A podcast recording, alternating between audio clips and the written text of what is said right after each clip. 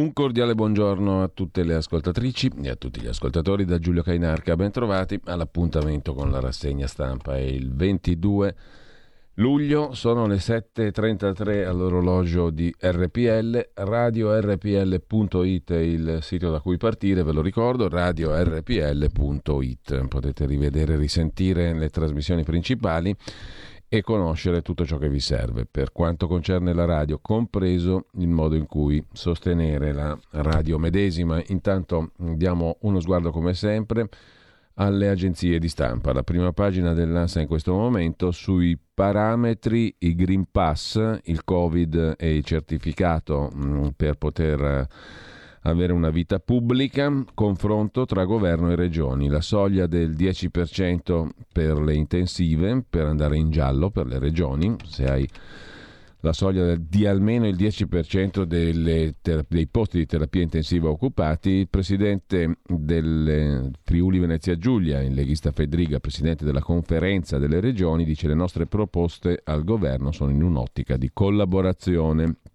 la ministra Gelmini avverte il Green Pass serve a non chiudere. Sulla storia del Green Pass anche i presidi mm, per la scuola.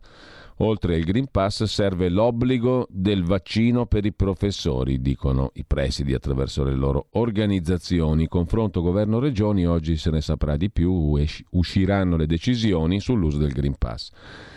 E poi ancora i nuovi casi in crescita, unica dose di vaccino ai guariti, per coloro che sono guariti dalla malattia dopo averla fatta una dose sola di vaccino. E sempre dal primo piano dell'agenzia ANSA, un fatto che vedremo ampiamente commentato e riportato dai quotidiani, ne daremo ampia cronaca anche dalla provincia pavese, il quotidiano locale, lite a Voghera, assessore spara e uccide uno straniero in piazza, arrestato Massimo Adriatici, assessore con delega alla sicurezza, assessore leghista. Un testimone avrebbe visto la vittima lanciare contro l'esponente leghista una bottiglia ma secondo fonti investigative l'assessore avrebbe esploso il colpo di pistola dopo una spinta. Salvini parla di legittima difesa ma anche di colpo accidentale, due cose molto diverse. Letta dice stop alle armi private, con ciò non incontrando il favore di alcune categorie che invece le armi purtroppo ce le hanno bisogno per difendersi, baristi, gioiellieri e coloro che hanno professioni a rischio. Comunque mm, eh, eh, sta di fatto che l'assessore Adriatici è stato messo agli arresti domiciliari mm, con l'accusa di eccesso colposo di legittima difesa.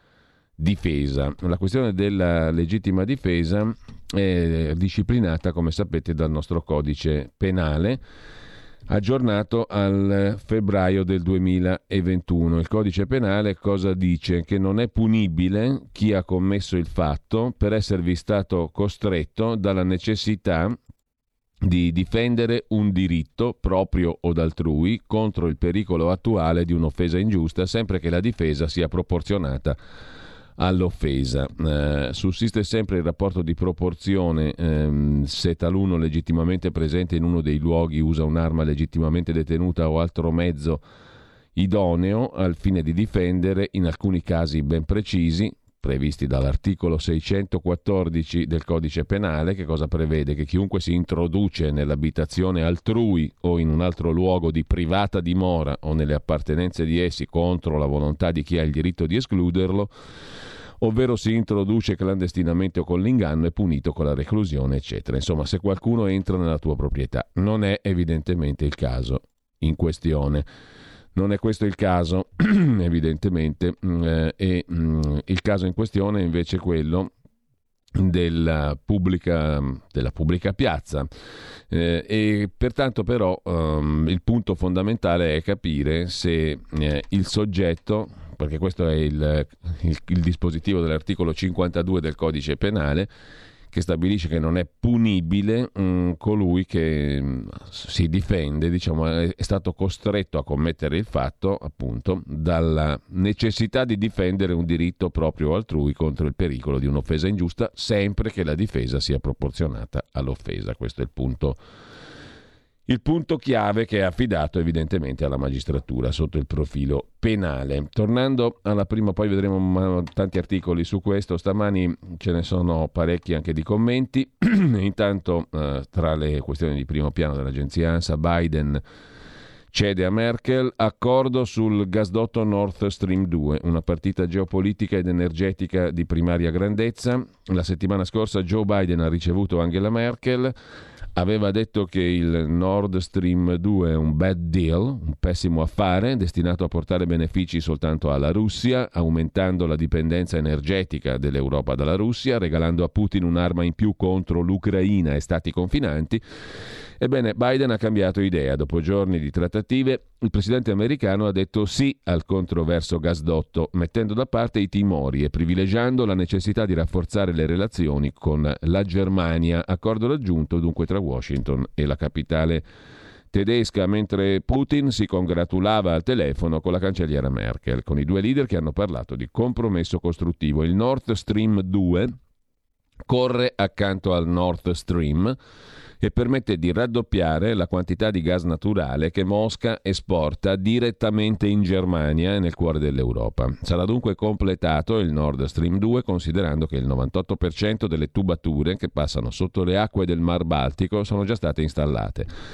È una svolta nella linea della Casa Bianca rispetto all'intransigenza, al no, che era stato tenuto sia da Obama che da Trump, una svolta che era nell'aria. Biden dunque va incontro ad Angela Merkel. E questo ha un rilievo molto eh, importante sotto il profilo dello scenario geopolitico internazionale, non solo su quello energetico. Mentre c'è un'impennata di nuovi casi Covid in Francia e Gran Bretagna, ci dicono i giornali, sono soprattutto i non vaccinati e poi un fatto che riguarda la strage di Bologna del 1980.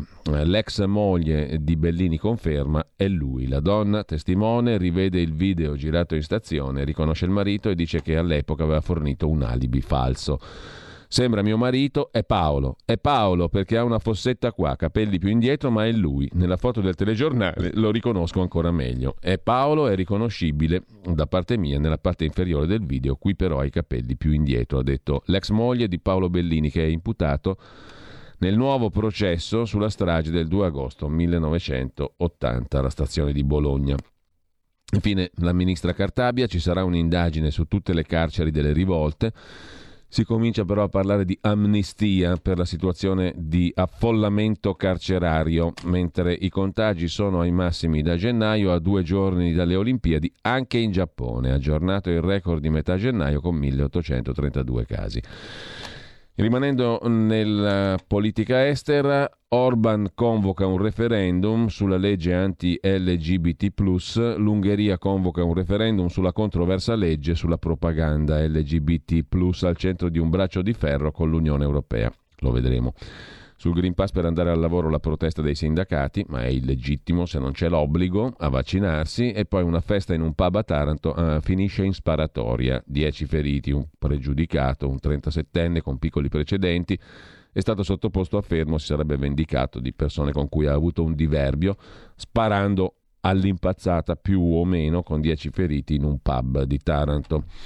Infine, pensioni, le donne discriminate, 498 euro in meno degli uomini, dipende da quanto hai versato solitamente la pensione, che tu sia maschio o femmina non conta eh, in linea generale. E poi per concludere, mafia, condannato a sei anni l'ex senatore Dalì. L'ex sottosegretario Cosentino è stato ricondannato, dopo invece essere stato assolto in appello, dalla Corte d'Appello di Napoli, come vedremo. Due di Forza Italia, sostanzialmente.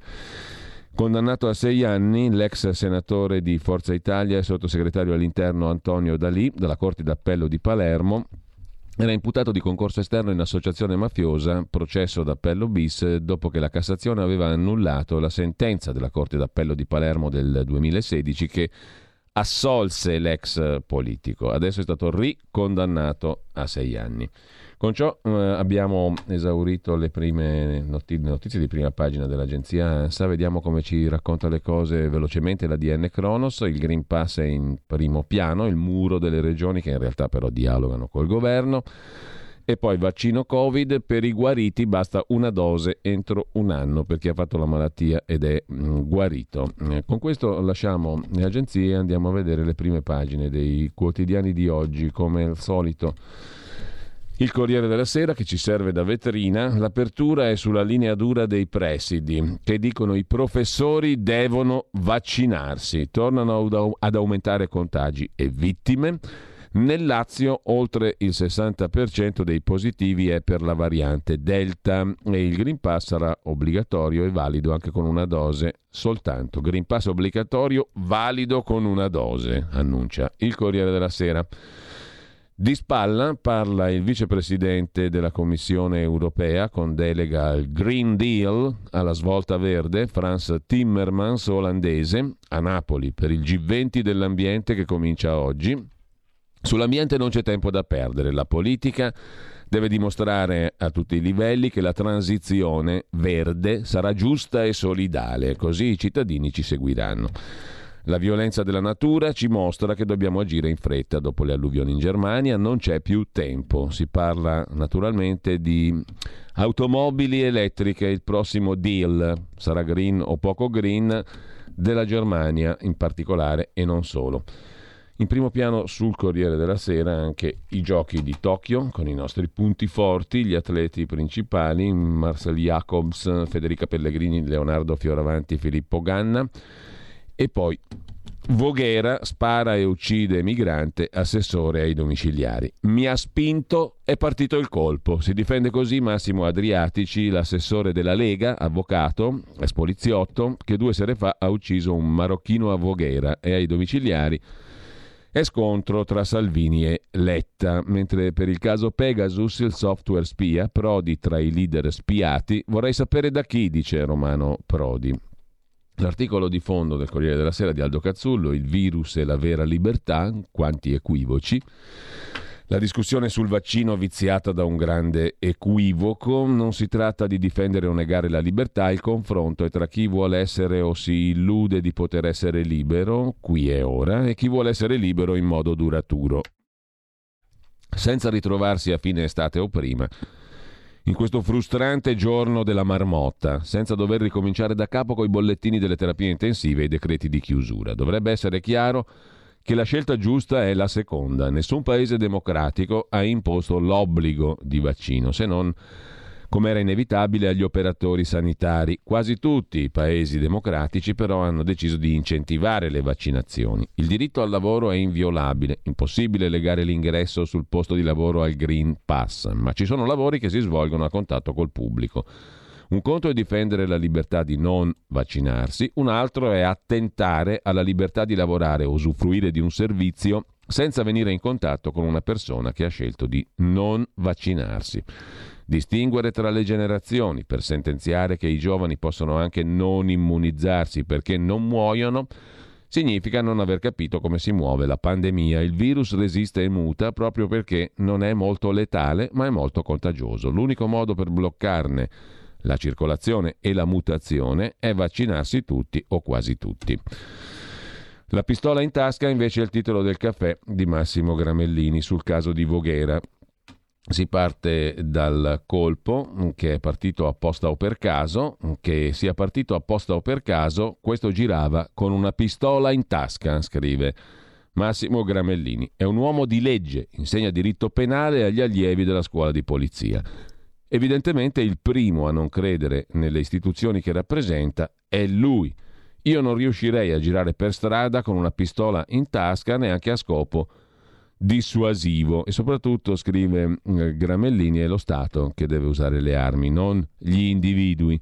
Capisco ancora il gioielliere, lavorare armato fa parte dei rischi di quel mestiere. Un privato cittadino, un politico che girano per strada con una pistola in tasca appartengono a una cultura che non è la mia, quella degli Stati Uniti, scrive Massimo Gramellini in prima pagina sul Corriere della Sera. Dalla prima pagina del Corriere della Sera ci spostiamo però immediatamente alla cronaca locale della provincia pavese, che naturalmente apre la sua prima pagina e le prime pagine su questa vicenda. Voghera, l'assessore alla sicurezza della Lega, spara e uccide immigrato, è il titolo della cronaca A pagina 2, dopo il titolo di prima pagina, l'assessore leghista alla sicurezza di Voghera spara con la sua pistola, uccide un immigrato marocchino. È successo martedì sera, piazza Meardi, tavolini del Bar Ligure.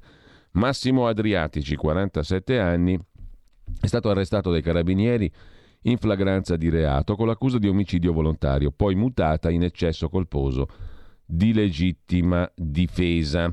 L'esponente, e bisognerà capire il motivo anche per cui la magistratura, il sostituto procuratore della Repubblica di Pavia Roberto Valli ha derubricato l'accusa dal più grave omicidio volontario all'ipotesi di eccesso colposo di legittima difesa. L'esponente politico della Lega ha ottenuto il beneficio dei domiciliari, un capo di imputazione decisamente meno grave di quello originario, cioè appunto dell'omicidio volontario. La vittima Yunzel Bessatawi, un cittadino del Marocco 39enne domiciliato a Voghera, irregolare, si trova in Italia da una decina di anni. Il 19 luglio del scorso la procura di Biella aveva emesso un ordine di carcerazione per una serie di reati contro il patrimonio. Se le forze dell'ordine lo avessero fermato sarebbe dunque finito in carcere.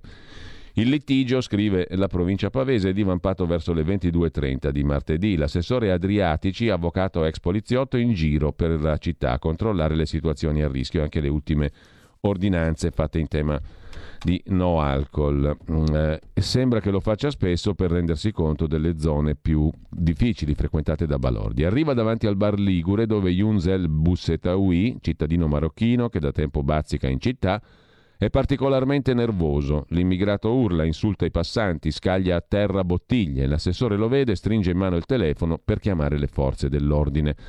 Ma l'immigrato, nonostante continui ad urlare, è attento a quel che gli succede intorno e si accorge del pericolo. Stai chiamando la polizia? grida minaccioso mentre si avvicina. L'assessore Adriatici estrae dalla fondina la sua beretta modello 21H calibro 22, un'arma detenuta regolarmente che mm, può anche portare fuori dall'abitazione perché è titolare di porto d'armi per difesa personale. Sono armato, grida l'assessore. Stammi lontano, non vedi che sono armato?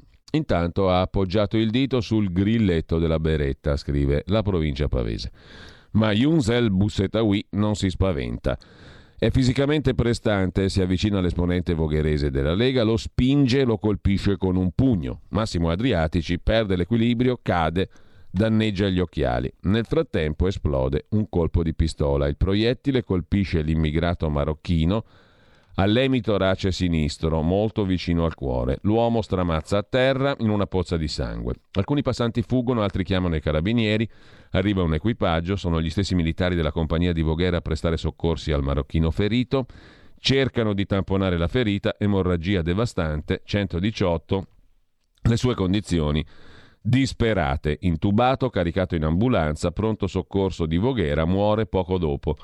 Intanto i carabinieri isolano la zona, prendono in custodia l'assessore Adriatici. Disperato, inizia a rendersi conto di quel che ha fatto. I militari lo caricano su un'auto e lo portano in caserma. Il sostituto procuratore Valli arriva verso mezzanotte, interrogatorio fino alle 7 del mattino. Poi l'assessore sceriffo, scrive la provincia pavese, viene accompagnato a casa. Arresti domiciliari. Intanto i carabinieri iniziano i rilievi scientifici. Insomma, secondo la provincia pavese è andata così. Sta chiamando la polizia, grida minaccioso l'immigrato marocchino che il 19 luglio è stato espulso, anzi è stato, è stato, espulso in precedenza, ma era rimasto a Voghera e il 19 luglio era, eh, è stato fatto oggetto di una ordine di carcerazione da parte della procura di Biella. E se le forze dell'ordine lo avessero fermato sarebbe dovuto finire in carcere e probabilmente oggi sarebbe vivo naturalmente. Comunque è andata così, stai chiamando la polizia, grida minaccioso, lo racconta la provincia pavese, eh, l'immigrato marocchino mentre si avvicina ad Adriatici, il quale estrae la sua beretta, la pistola, sono armato, grida l'assessore, stammi lontano, non vedi che sono armato, ma El Bessatoui non si spaventa, si avvicina all'esponente della Lega, lo spinge, lo colpisce con un pugno, Adriatici perde l'equilibrio, cade, danneggia gli occhiali e nel frattempo parte il colpo di pistola. Così racconta la provincia pavese. Eh, un botto delle urla, ma ormai quasi ogni sera qui c'è una lite, racconta chi era in strada al momento della sparatoria. Abbiamo sentito degli spari, affacciandoci abbiamo visto dei lampeggianti, dicono alcuni cittadini. In questa piazza ci sono spesso litigi e interventi delle forze dell'ordine. Voghera è diventata invivibile. Nessuno dei condomini dei palazzi che confinano con il bar Ligure immaginava però che quel colpo di proiettile fosse partito dalla pistola dell'assessore del comune di Voghera, Massimo Adriatici. Molti sono pronti a mettere la mano sul fuoco che si è trattato di un incidente. Altri dicono che comunque ha fatto bene, ci sono in giro troppi balordi, non tutti approvano. Qualcuno guarda il cerchio giallo che delimita il punto in cui il proiettile è caduto e scuote la testa, a pochi passi tracce di sangue. Agostin Rozzani abita sull'altro lato di Piazza Meardi di fronte al bar. La sua testimonianza sembra discostarsi da altre. C'era il corpo per terra accanto all'ambulanza, era coperto per terra fazzoletti intrisi di sangue. Le persone sul posto mi hanno detto com'è andata. Il marocchino stava dando fastidio. Questa persona che non conosco gli ha detto di darsi una calmata. Lo straniero ha reagito e gli ha scagliato una bottiglia. Allora quell'uomo che era seduto sulla panchina si è alzato e gli è andato incontro. Non ho capito se è caduto, ma comunque ha sparato. Come si fa a sparare così? Aveva una pistola, non è normale andare in giro armati. Sul piazzale del bar una ragazza ventenne, forse anche lei è stata molestata dal 39enne, come sostengono altri testimoni. I carabinieri hanno raccolto anche il suo racconto. Noi eravamo al bar pochi minuti prima che accadesse, dicono tre ragazze. Lo straniero è entrato che barcollava, ha chiesto da bere al barista che non gli ha dato nulla, ha cercato di allontanarlo, ma lo straniero si è buttato per terra, si è rialzato e è andato fuori, siamo uscite, avevamo paura. Al bar Cervinia, altro lato della piazza, a quell'ora diversi clienti. Ho sentito un colpo, molto debole come un petardo, mi sono affacciato, non ho visto molto, poi i carabinieri, l'ambulanza. L'assessore Adriatici è stato riconosciuto da molti, così scrive. La provincia pavese, che poi aggiunge, altro articolo, le, le ultime, le, anzi le prime parole di Adriatici ai carabinieri dopo la tragedia. Mi ha aggredito, sono caduto a terra, il proiettile è partito accidentalmente. Sono stato aggredito, sono caduto per terra, il colpo mi è partito accidentalmente nella caduta. Sarebbero queste le parole che Adriatici ha detto, le prime parole che l'assessore ha detto ai carabinieri. Ha un graffio sul braccio, gli occhiali danneggiati, lo sguardo di chi si è reso conto dopo aver sparato che il proiettile è andato a segno, in un punto vitale a sinistra del cuore della vittima. L'uomo a terra, è morto. L'assessore si difende davanti ai militari che mantengono la calma e cercano di raccogliere quante più testimonianze possibili. Intanto l'accusa da omicidio volontario si è alleggerita. In eccesso colposo di legittima difesa, secondo la formulazione del sostituto procuratore.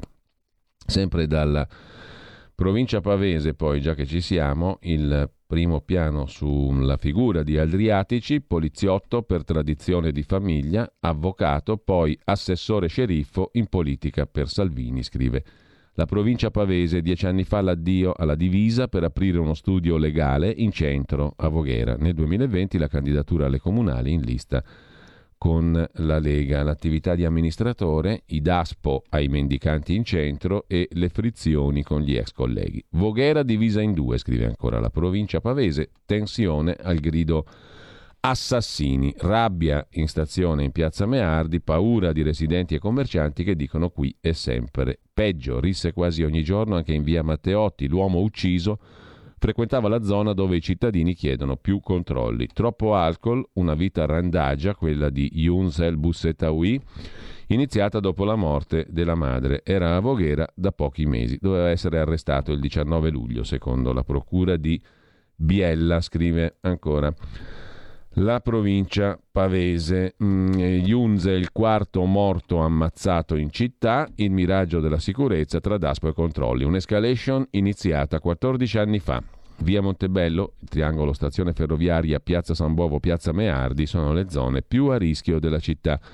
Le altre tragedie nel 2007 e nel 2016, due morti accoltellati dopo una lite nel 2017, un uomo ucciso a sprangate in casa. La giunta Barbieri aveva applicato gli allontanamenti con la sindaca Garlaschelli, l'attuale sindaca, il blitz alla stazione.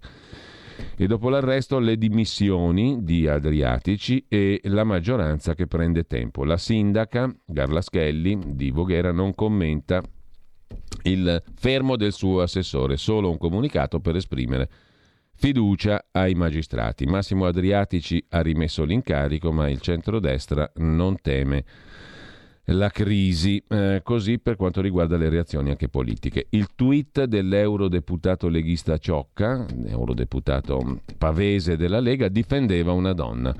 Il primo a schierarsi con l'assessore. Me lo ha assicurato una fonte, ha detto Ciocca, che non posso rivelare.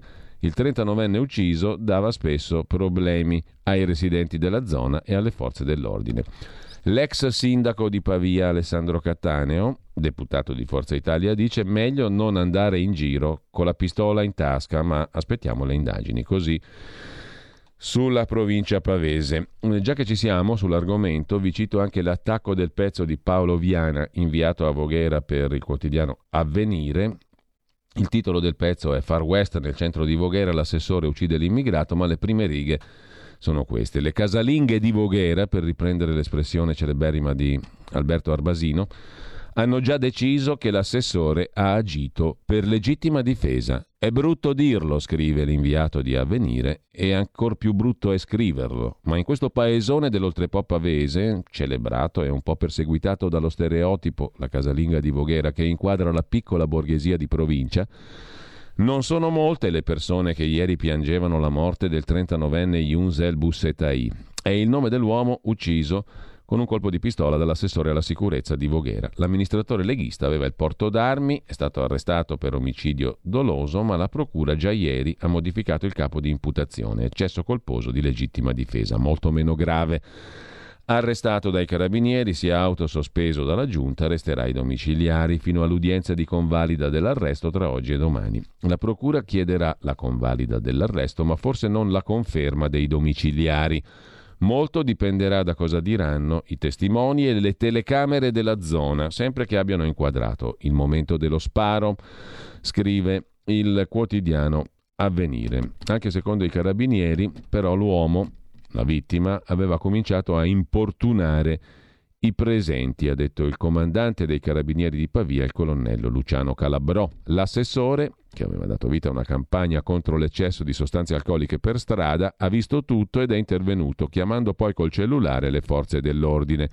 Lo straniero si sarebbe accorto che l'assessore aveva chiamato le forze dell'ordine, gli si sarebbe avvicinato in modo minaccioso spintonandolo, dice il comandante dei carabinieri di Pavia, il colonnello Luciano Calabrò. L'alterco sarebbe scoppiato quando Adriatici ha intimato al marocchino di calmarsi, da, stava dando abbastanza in escandescenze perché l'uomo avrebbe lanciato una bottiglia contro l'assessore urlandogli perché non mi saluti, lo avrebbe spintonato eh, l'alterco sarebbe scoppiato quando l'assessore ha intimato al marocchino di calmarsi impugnando la propria pistola. L'arma può sparare accidentalmente se ha il colpo in canna e la sicura disinserita. Cadendo a terra, all'assessore sarebbe partito il colpo. L'assessore leghista è un ex poliziotto, ha operato proprio a Voghera prima di diventare avvocato. Come assessore alla sicurezza è conosciuto per la sua lotta contro la Movida. E eh, di nuovo a venire, sempre con Paolo Viana, da conto del eh, clima sociale a Voghera, quel fragile equilibrio tra stranieri e italiani. Ha creato qualche tensione. Il gesto della signora Roberta, ieri, la madre di un amico della vittima, ha deposto un vaso di fiori davanti al bar dove è stato ucciso Yunsel Bussetai, l'uomo marocchino morto per il colpo di pistola. Ti sia lieve almeno la terra, musta, perché la vita per te non è stata né lieve né lieta. Le parole scritte dalla donna. L'ho fatto per lui, per i tanti ragazzi borderline come lui, ha detto. In effetti c'è un'anomala concentrazione di stranieri senza casa né lavoro in alcune zone di Voghera, stazione ferroviaria e appunto Piazza Meardi. Se guardiamo i numeri, l'emergenza sociale di Voghera non è rappresentata però dagli stranieri, dice la Caritas, che sono sempre di più gli italiani in difficoltà. Fragile equilibrio tra stranieri e italiani. Voghera Boom Boom invece è il titolo del pezzo in prima pagina sul foglio.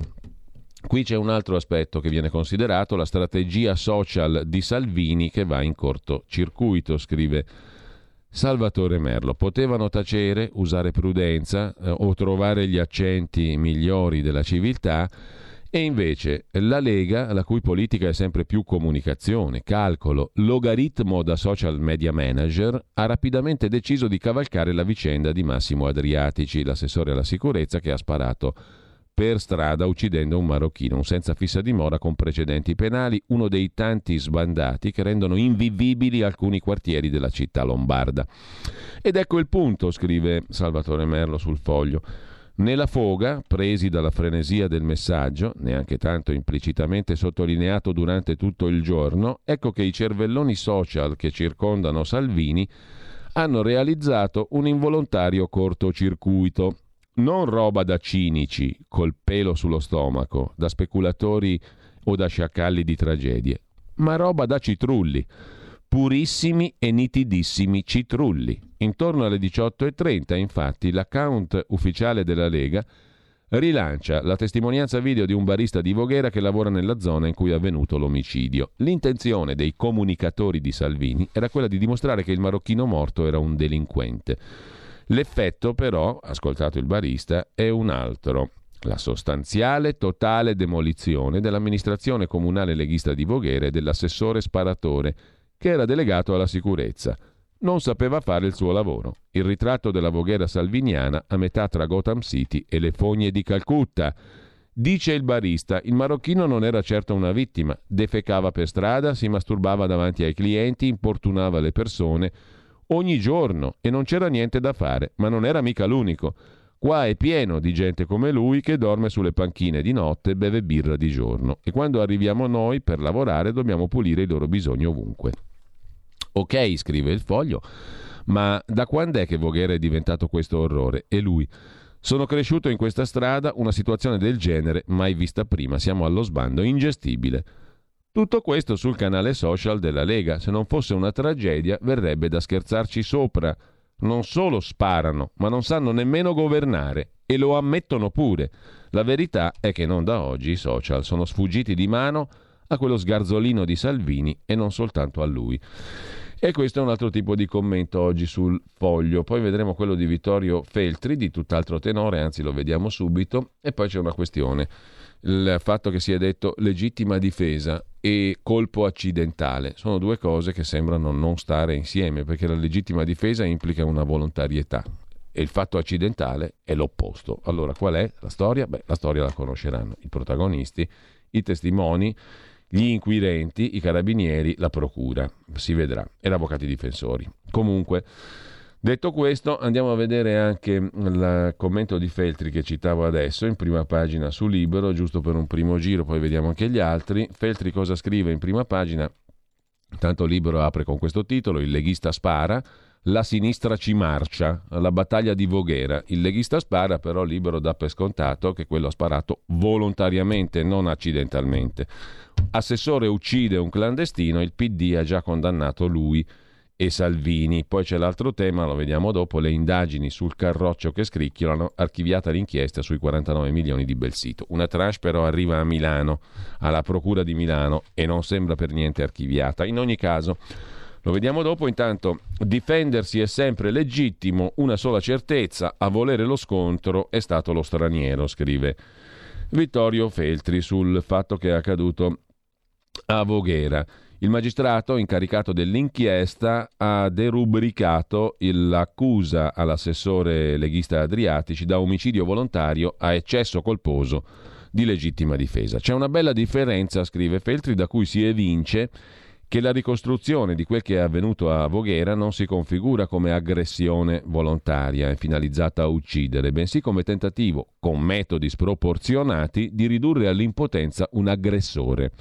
Naturalmente indagini più approfondite chiariranno la dinamica dell'accaduto, ma già adesso si sa che l'assessore incriminato ha reagito a un attacco del marocchino Yunsel Bussetawi concretizzatosi, scrive Feltri, in uno spintone subito da Adriatici, finito a terra, che ha reagito azionando forse involontariamente l'arma da fuoco. C'è la proporzione tra offesa e difesa naturalmente da valutare dal punto di vista penale. Comunque la lite tra l'omicida e la sua vittima si è sviluppata all'interno di un locale pubblico. Si saprà qualcosa di preciso nei prossimi giorni. Lo sparatore al momento è agli arresti domiciliari. Ma veniamo al dunque, scrive Feltri, non è la prima volta che un extracomunitario dà in escandescenze in un locale, suscitando la reazione dei presenti irritati dal suo comportamento. Le risse sono all'ordine del giorno, spesso l'opinione diffusa è favorevole agli immigrati, specialmente se la controparte è di destra o leghista. Salvini si è già espresso a favore del suo assessore, noi restiamo in attesa di delucidazioni. Pensiamo che la difesa sia sempre legittima, mai eccessiva. Di eccessiva c'è solamente la pretesa che vengano maggiormente rispettati gli stranieri dei nostri connazionali. Così scrive Libero. Ma cambiamo argomento, adesso torniamo anzi al Corriere della Sera e vediamo le pagine interne prima di andare alle altre prime pagine di oggi. Un attimo solo che vediamo di far rispondere il nostro amico Maus. C'è anche un'intervista che apre la prima pagina, pagina 2, pagina 3 ehm, del giornale a Matteo Salvini, anzi la vediamo subito, è l'intervista di Stefano Zurlo che apre la prima pagina del giornale, la prima pagina la vediamo al volo, mannaggia sto mouse della malora, un attimo solo, ci arriviamo alla prima pagina del giornale che apre appunto con eh, Salvini, orribile licenziare chi è senza Green Pass, riforma della giustizia bene la Cartabia, ma la svolta con il referendum, disegno di legge Zan, Letta non rispetta il Santo Padre, così il giornale riassume in prima pagina. E poi sotto l'intervista a Salvini l'altro argomento, ultra sessantenni Novax in 12 regioni ignorano figliuolo. Ma vediamo appunto l'intervista che non cita nel titolo, non viene citato il fatto di Voghera. Orribile licenziare chi è senza Green Pass, dice Matteo Salvini a Il Giornale. La riforma Cartabia non può essere stravolta. Meloni non strappi per una poltrona in Rai. Nessun obbligo sui vaccini, i cittadini vanno informati per poi scegliere liberamente. A Voghera, assessore dipinto come un mostro soltanto perché leghista attendiamo le scelte dei PM. Ecco qua il fatto di Voghera.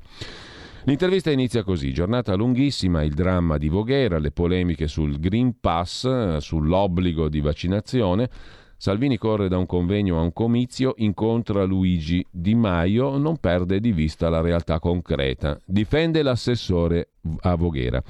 Non è un mostro, si concentra sul passaporto sanitario, ribadisce i suoi tre no. No al vaccino per i ragazzi, no all'obbligo per gli insegnanti, no al licenziamento o alla linea dura per i lavoratori non vaccinati e che non hanno intenzione magari di vaccinarsi. Mezza Italia è immunizzata, l'altra metà no. Inimmaginabile penalizzare 20 milioni di persone. Noi, dice Salvini al giornale, stiamo lavorando per tutelare la salute, quindi per portare al vaccino i milioni di italiani sopra i 60 anni che non sono ancora coperti, ma senza parlare di multe, obblighi, chiusure, divieti o raccapriccianti proposte come l'obbligo per i ragazzi di 13 anni, per gli insegnanti o licenziamenti di operai che non si vaccinano. Tutelare la salute sì, mettere in sicurezza chi ancora non è vaccinato sì, escludere dalla vita sociale domani per decreto 20-30 milioni di italiani assolutamente no. Quali limiti al Green Pass? Può essere, risponde Salvini, uno strumento utile per accedere a grandi eventi, concerti, partite di calcio, non un ulteriore appesantimento burocratico. Non si può pretendere il Green Pass per chi va al bar, per il caffè. Due certificati di livello diverso, due Green Pass, ritengo ragionevole la proposta delle regioni, nessuna scelta traumatica e improvvisa. Secondo la Confindustria il pass va esteso ai luoghi di lavoro. Parlare di licenziamenti è incredibile, dice Salvini. Non sono d'accordo con l'obbligo. Ribadisco che mi vaccinerò presto, ma ritengo che i cittadini debbano essere informati e scegliere liberamente, altrimenti si arriva all'imposizione mascherata, non è liberale. Obbligo di vaccinazione per gli insegnanti? No, dice Salvini, devono essere obbligati a far bene il proprio lavoro. Peraltro le statistiche confermano che i ragazzi più giovani possono affrontare il Covid senza rischi gravi per la salute. È curioso che il presidente della Camera Fico dice che il Green Pass può riguardare gli italiani ma non i parlamentari. L'informazione è libertà, occorre verificare i dati scientifici senza farsi prendere da estremismi. Per quanto riguarda il vaccino che non serve sotto i 40 anni e il ministro Speranza che si scaglia contro Salvini, il vaccino sotto i 40 anni è meno urgente, dice Salvini nell'intervista a Stefano Zurlo oggi su Il Giornale. A essere più a rischio sono gli ultra sessantenni. In molti paesi europei sconsigliano il vaccino ai giovani, lo dicono i medici. Lei farebbe il vaccino a un bimbo di 8 anni? Anche su questo tema a sinistra cercano di far polemica per colpire la Lega. Che posizione terrà dunque la Lega oggi per la decisione sui vaccini? decidiamo in cabina di regia e in Consiglio dei Ministri, non sono decisioni che riguardano il Parlamento, riguardano tutti. Mi sto confrontando con Palazzo Chigi, Giorgetti e le regioni. Ovviamente il diritto alla salute in primo piano. Mi auguro non ci siano scelte draconiane che escludono la maggioranza degli italiani dal diritto al lavoro. Mi auguro, dice Salvini. Quando mi vaccinerò? Presto, come detto più volte, mi sarei già vaccinato settimane fa se non avessi poi avuto un impegno inderogabile in Piemonte. Ero atteso in tribunale, ma per una volta come parte lesa. Ci tengo a fare il vaccino in Lombardia, dove la campagna è andata benissimo, non salto la fila come hanno fatto politici o giornalisti di sinistra. Sulla giustizia, centinaia di emendamenti a 5 Stelle mettono a rischio il governo, la riforma Cartabia, ma soprattutto i fondi europei. Mesi fa avevo previsto che i maggiori pericoli per Draghi sarebbero arrivati da 5 Stelle e PD, i fatti mi stanno dando ragione. Una mediazione sulla prescrizione? Il nostro obiettivo è evitare che gli imputati restino ostaggio a vita dei processi. Mi fido di Draghi e Cartabia. Per quanto riguarda poi la riforma, è da rivedere? Si può rivedere la riforma Cartabia? Noi, risponde Salvini, chiediamo che si faccia presto e con piccole correzioni, in particolare sul diritto degli imputati di impugnare in Cassazione, ma il testo per il resto non deve essere stravolto. Quanto a Gratteri, che ha detto che la nuova prescrizione non porterà a processi più rapidi, ma all'estinzione di un gran numero di processi, premetto che stimo il dottor Gratteri, dice Salvini. La maggior parte dei processi si prescrive durante la fase delle indagini preliminari, cioè sotto l'orbita del PM. Come mai nessuno si preoccupa di questo annientamento dei processi e ci si preoccupa solo degli appelli? Credo che occorra accelerare la procedura per permettere agli imputati di avere sentenze in tempi ragionevoli. Anche il procuratore antimafia De Rao mette in guardia si indebolirà la lotta alle mafie. Rischiamo un passo indietro? Mi sembra un'osservazione singolare, risponde Salvini, perché nella riforma Cartabia quel tipo di reati viene escluso dalla norma sulla prescrizione. Sono stato ministro dell'interno, ho combattuto la mafia con i fatti. La raccolta firme e referendum come procede? Al di sopra delle più rosee aspettative, risponde Salvini. In tre weekend abbiamo mobilitato 5.000 gazebo, 300.000 firme. Risposta dei cittadini straordinaria, anche da sinistra, molte adesioni. Molti, dice Salvini, sono gli avvocati eh, e mh, mm, i magistrati che apprezzano. La riforma Cartabia va nella giusta direzione, ma la svolta in tema di giustizia si avrà con i referendum. Quanto a Giorgia Meloni, in Calabria sarete divisi? Per quel che mi riguarda no, risponde Salvini, non voglio credere che il centrodestra si rompa per una poltrona in Rai. Pensi che la Lega aveva proposto le dimissioni di tutto il COPASIR, Comitato parlamentare sui servizi, per ripartire con una composizione più equilibrata dell'organismo. Alla fine si sono dimessi solo i nostri due esponenti. Infine il disegno di legge Zan si va dopo l'estate. Paghiamo le liti interne al PD che con Letta ha scelto il muro contro muro, ha rischiato di affossare la legge, poi ha scelto di rinviarla, atteggiamento irrispettoso per gli italiani. E poi il fatto del giorno. Voghera. Qualcuno sta dipingendo l'assessore come un mostro solo perché è leghista, dice Salvini al giornale. Invece è un avvocato con un passato tra le forze dell'ordine. Chi lo conosce non lo giudica un violento si era preoccupato di chiamare la polizia proprio perché una persona stava creando problemi di ordine pubblico. Purtroppo è morto un uomo, pare per un colpo partito accidentalmente. La vittima era nota alle forze dell'ordine e ai cittadini per comportamenti violenti irregolari, due decreti di espulsione e un arresto al 19 luglio va aggiunto come racconta la provincia pavese. Attendiamo con fiducia gli approfondimenti della magistratura. C'è l'incontro con Di Maio, ieri abbiamo parlato di immigrazione, dice Salvini, soprattutto di sostegno delle imprese italiane nel mondo, dobbiamo recuperare centralità in Medio Oriente e in Nord Africa. Ho parlato anche con Colau, c'è la necessità di innovare nella pubblica amministrazione, il PNRR prevede 6 miliardi a questo scopo, altri 7 per avere connessioni internet più veloci, sono obiettivi da raggiungere. Partito unico o federazione del centrodestra è l'ultima domanda di Stefano Zurlo. Siamo al lavoro, risponde Salvini, la raccolta firme sulla giustizia è un primo passo in quella direzione. Così Matteo Salvini. Salvini non ha riciclato i 49 milioni. Qui andiamo su un altro degli argomenti che riguardano la Lega. Se ne occupa Alessandro Darold sulla verità di oggi. La Procura di Genova va verso l'archiviazione dell'indagine usata spesso da Clava contro Salvini inviati a Milano gli atti sulla gestione precedente a quella di Salvini, cioè quando era segretario Roberto Maroni. La Lega di Salvini non ha riciclato 49 milioni e nemmeno una parte di quei rimborsi elettorali che arrivavano dalla gestione del precedente tesoriere Francesco Belzito e questa in sintesi la risultanza di quattro anni di indagini della Procura di Genova su uno dei cavalli di battaglia del centro-sinistra contro Salvini. Ieri Repubblica ha anticipato che il procuratore di Genova Pinto sarebbe pronto a chiedere l'archiviazione dell'inchiesta per riciclaggio. Il procuratore di Genova ha anche smentito di aver preso questa decisione, ma il dado è tratto. Allo stesso tempo i magistrati invieranno il materiale a Milano, in particolare la parte sulla associazione Maroni Presidente, che riguarda la gestione dei conti durante la segreteria di Maroni, non di Salvini. Insomma, il lavoro iniziato nel 2017 dopo le condanne di Bossi e Belzito per truffa ai danni dello Stato, reato poi prescritto. Allo stesso tempo la Lega sta ancora risarcendo ogni anno 600.000 euro come da accordi con la Procura di Genova. Secondo il Fatto Quotidiano, L'inchiesta riprenderà vigore a Milano, anche perché sarebbe collegata a un'altra, Lombardia Film Commission, condannati qui di ex revisori contabili della Lega in Parlamento di Rubba e Manzoni.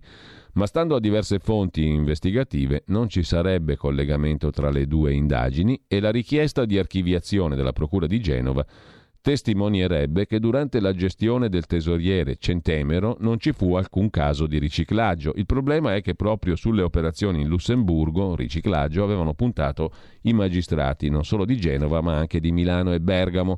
In Lussemburgo si era arrivati a ipotizzare che fossero confluiti parte dei fondi delle inchieste che riguardavano il carroccio, da quella su Armando Siri a quella sull'eolico fino alla Russia e all'affare Metropol. Invece, fino a questo momento, la pista battuta non ha dato risultati. Del resto, gran parte dell'indagine è ruotata intorno a un conto della Lega aperto dall'ex tesoriere Stefano Stefani nella Sparcasse di Bolzano L'indagine voleva verificare se quel denaro, 10 milioni, frutto dei rimborsi elettorali, non fosse stato occultato all'estero per sfuggire alla confisca della magistratura. I soldi sarebbero poi rientrati in Italia con triangolazioni bancarie. Di mezzo ci fu una segnalazione di operazioni sospette inviate alla Guardia di Finanza dalla Banca d'Italia su un investimento di 3 milioni di euro in Lussemburgo e il rientro di circa la stessa cifra in Italia attraverso un conto presso la Sparkasse di Bolzano. La Procura di Genova non è riuscita a trovare in tutto questo nulla di irregolare. La banca di Bolzano aveva sempre sostenuto che quei 10 milioni, oggetto dell'indagine, fossero della stessa banca, slegati dal partito. Il presidente della banca, Brandstetter, aveva sottolineato che non c'erano legami con la Lega. Brennstetter era però socio dell'avvocato Domenico Aiello, cioè l'avvocato di Roberto Maroni, e questo aveva dato suggestione anche a una parte dell'indagine. Peraltro, sulla banca in questione, la banca di Bolzano, appunto, la Sparcasse di Bolzano, non si è verificato nulla di quello che erano le ipotesi d'accusa, cioè lì non sono transitati fondi Lega, secondo quello che risulta. Milano indagherà, si vedrà. Intanto torniamo al Corriere della Sera che abbiamo lasciato in prima pagina per andare a vedere anche le pagine interne. che cosa ci racconta il Corriere di solito ben informato attraverso Fiorenza Sarzanini delle mosse in tema di misure anti-Covid? Il Corriere ce la racconta così. Per la scuola innanzitutto c'è il pressing dei presidi, il vaccino ai professori non sia una scelta e poi sulla questione del Green Pass obbligatorio si tratta fino all'ultimo, scrivono Monica Guerzoni e appunto Fiorenza Sarzanini. Green Pass obbligatorio anche con una sola dose di vaccino per tutti i luoghi al chiuso, compresi i ristoranti, doppia dose per il rischio di assembramenti. Spetterà alla cabina di regia mm, convocata dal governo a Palazzo Chigi Draghi definire gli ultimi dettagli prima del Consiglio dei Ministri di oggi ma la linea è tracciata, nonostante le resistenze di Salvini. Sarà Draghi a illustrare le nuove misure già stasera con una conferenza stampa. Rimane aperta la trattativa con i presidenti di regione sui parametri per il passaggio tra le fasce di rischio, ma dai governatori è arrivato l'ok all'obbligo del Green Pass in zona bianca, purché sia consentito il rilascio anche a chi ha fatto una dose sola del vaccino. Perciò Sarà specificato nel provvedimento del governo che chi ha già ricevuto la prima dose deve effettuare il richiamo, altrimenti il Green Pass perde validità. Dice Salvini, mi auguro non ci siano scelte draconiane improvvise, imponderate, che escludono la maggioranza degli italiani dal diritto al lavoro e allo spostamento. Risponde Maria Stella Gelmini, il Green Pass serve per incentivare le vaccinazioni ed evitare nuove chiusure. Per Forza Italia dunque ok, in serata il leader della Lega rilancia, il Green Pass domani mattina significa togliere 30 milioni di cittadini italiani dal diritto alla vita. Posizione molto diversa da quella del Ministro della Salute. Intanto c'è la questione dei parametri per le regioni, su questo si vedrà. Il governo indicava 5% di terapie intensive e 10% per i reparti medici, le regioni chiedono percentuali superiori per i cambi di colore. E poi la questione dei ristoranti al chiuso. In fascia bianca basterà avere una prima dose di vaccino per stare nei ristoranti al chiuso. Sugli altri luoghi chiusi la decisione sarà presa oggi. Spetterà alla cabina di regia stilare la lista, che già comprende aerei, treni e navi. Anche per quello bisognerà avere il Green Pass. Dai governatori ok al Green Pass con doppia dose per i grandi eventi. Si vedrà il dettaglio, ma questo è ciò che anticipa il Corriere della Sera oggi. Intanto, sempre dal Corriere della Sera di oggi, oltre 4.000 casi in un giorno in Italia, ieri non accadeva da fine maggio. E sempre dal Corriere, soltanto immunizzati in azienda. Il ministro Orlando replica a Confindustria no a proposte unilaterali, perché se non c'è l'obbligo di vaccino, la Confindustria ha un bel dire, non puoi dire ai, ai lavoratori se non ti vaccini a casa o sospensione dello stipendio o demansionamento o altro trasferimento altrove. Non si può. Intanto il presidente della Liguria Toti è stato minacciato, dittatore, nazista. L'accusa è quella di usare toni di quelli di sinistra e non mancano gli altri aggettivi che lo prendono in giro per le caratteristiche fisiche e le minacce di finire come quelli di Norimberga. Nel mirino degli odiatori è finito il presidente della Liguria, Giovanni Toti, che si è schierato apertamente a favore dell'uso esteso del Green Pass e sollecita ogni giorno tutti a vaccinarsi.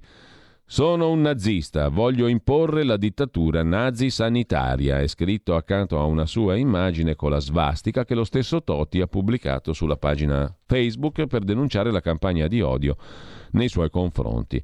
Mi date del dittatore, scrive il presidente Ligure, ma gli unici contro la libertà siete voi perché il vostro no al vaccino compromette la libertà di tutti. Ma vi siete già dimenticati i tempi bui con migliaia di morti? Quando pregavamo che il vaccino arrivasse e ora siamo divisi anche in questa battaglia? Totti annuncia anche che denuncerà chi lo minaccia. Sempre dal Corriere della Sera poi c'è una pagina curata da Margherita De Bac sul 10% dei guariti che sono colpiti da long covid. I sintomi, gli effetti. Il long covid è una sindrome, una malattia post-virale che può debilitare una persona sotto molti aspetti anche parecchie settimane dopo la negativizzazione, cioè dopo la guarigione e l'eliminazione del virus SARS-CoV-2 dall'organismo. La durata mm, dei sintomi non sembra collegata all'intensità degli stessi sintomi durante la malattia, cioè può succedere che anche le persone che hanno avuto una forma lieve di Covid-19 poi sviluppino problemi a lungo termine, il long Covid. È una malattia a sé e riguarda anche chi ha avuto appunto forme lievi. Interessa 10 organi diversi secondo gli studi e interessa il 10% dei guariti che è una percentuale mica da poco. Anche il Corriere naturalmente si occupa di quello di cui abbiamo già dato conto ampiamente, spara in strada durante una lite, assessore a Voghera, politico leghista, uccide un immigrato, mi ha spinto ed è partito il colpo, la sua giustificazione. L'avvocato sceriffo con la pistola sempre carica che ama l'ordine pubblico. È stato un poliziotto, le sue battaglie contro i senza tetto, scrive il Corriere della Sera. Sulla questione della giustizia, invece, mediazione su un tetto per il giudizio d'appello, se c'è l'accordo poi ci sarà la fiducia per la modifica al disegno di legge Cartabia. L'ipotesi più accreditata, alzare il tetto di tempo per i processi d'appello prima dell'improcedibilità, cioè prima che il processo vada a Ramengo, a tre anni per tutti i reati, eventualmente quattro per i più gravi, un anno e mezzo in Cassazione. Anche qui vedremo. Mentre dal Corriere della Sera ancora è da segnalare la pagina dedicata al disegno di legge Zan con l'intervista allo stesso Alessandro Zan, la mia legge passa, se Renzi vota col centro-sinistra e Ostellari, senatore leghista relatore del disegno di legge Zan in Commissione Giustizia al Senato, intesa sul testo o faremo di tutto per farlo saltare. Se ne riparla. Pagina degli esteri, primo piano sull'Ungheria. Viktor Orban va alla guerra con l'Europa, scrive il Corriere della Sera, il premier ungherese ha infatti annunciato un referendum sulla controversa legge che proibisce di discutere di omosessualità e transessualità con bambini e adolescenti, equiparandoli di fatto alla pedofilia e criminalizzando l'intera comunità LGBT. Così il Corriere della Sera presenta le cose. Guanto di sfida all'Europa di Orban, referendum sulla legge anti-LGBT. Referendum vuol dire che i cittadini sono chiamati a dire la loro autoritariamente naturalmente perché se no non è Orban mentre sempre dal Corriere della Sera Prodi spiato lui dice vorrei sapere da chi mm, se lo domandano anche coloro che eh, lo fanno a beffa diciamo si sono ridotti a spiare Prodi titola qualcuno mentre eh, lavorava per gli Emirati viene arrestato Tom Barrack, un nome ben conosciuto non solo in Sardegna, ex re della Costa Smeralda. L'imprenditore avrebbe sfruttato il rapporto stretto con Donald Trump, un altro uomo di Trump in galera. Dopo l'ex capo della campagna elettorale Manafort, l'avvocato Cohen, il consigliere Stone e un pugno di altri personaggi, martedì in California è stato arrestato Tom Barrack, miliardario, amico di Trump, che nel 2017 gli aveva affidato una commissione per la cerimonia di insediamento alla Casa Bianca. Barrack, 74 anni, origini libanesi, per un decennio proprietario della Costa Smeralda, è accusato di aver violato leggi federali operando come agente degli Emirati Arabi Uniti fra aprile del 2016 e 2018 avendo anche ostacolato la giustizia rilasciando false dichiarazioni ad agenti federali. Dal Corriere della Sera, eh, da segnalare ancora, ci arriviamo brevemente, la pagina della cronaca lombarda, laddove c'è qualche schermaglia tra il sindaco uscente Sala e ehm, il um, candidato del centrodestra, um, vale a dire il pediatra Luca Bernardo, sulla questione della sicurezza a Milano. La destra, ha detto Beppe Sala, pur di vincere, sta tifando contro la città. Milano non è Gotham City, cioè non siamo messi male come sicurezza, dice il sindaco Sala. Da parte sua Bernardo, che si fa vedere in giro per la città mh, controllando appunto il tema del decoro urbano e della sicurezza, a giorni presenterà il suo decalogo rilancia proprio sul tema sicurezza. Parlando della figlia, Lucrezia dice ogni volta che arriva a casa si guarda a destra e a sinistra, arriva al portone, ha paura che qualcuno possa aggredirla. È successo ad alcune sue amiche, quindi un po' di paura c'è, dice il candidato del centrodestra. Stanno raccontando a tutti, dice Sala, che questa è una città triste, che la gente è incazzata, che non ci sono interessi da nessuna parte del mondo, che è ripiegata su se stesso, che ha bisogno di un rilancio.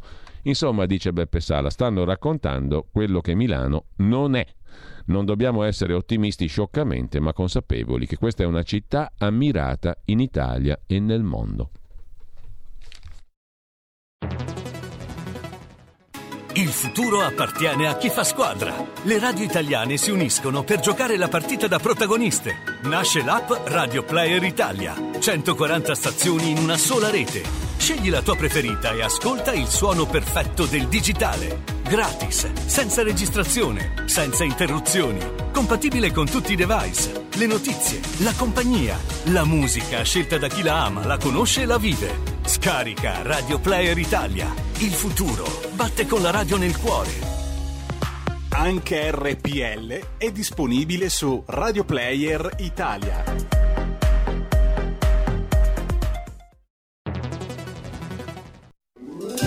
Stai ascoltando RPL. La tua voce libera, senza filtri né censura. La tua radio.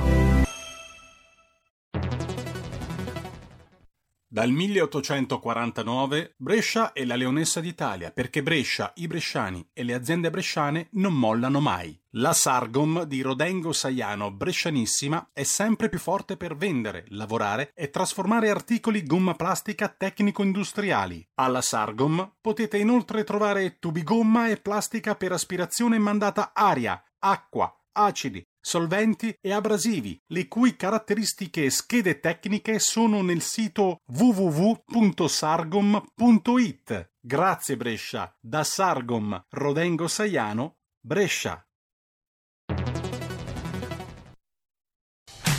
Porta con te ovunque RPL la tua radio. Scarica l'applicazione per smartphone o tablet dal tuo store o dal sito radiorpl.it.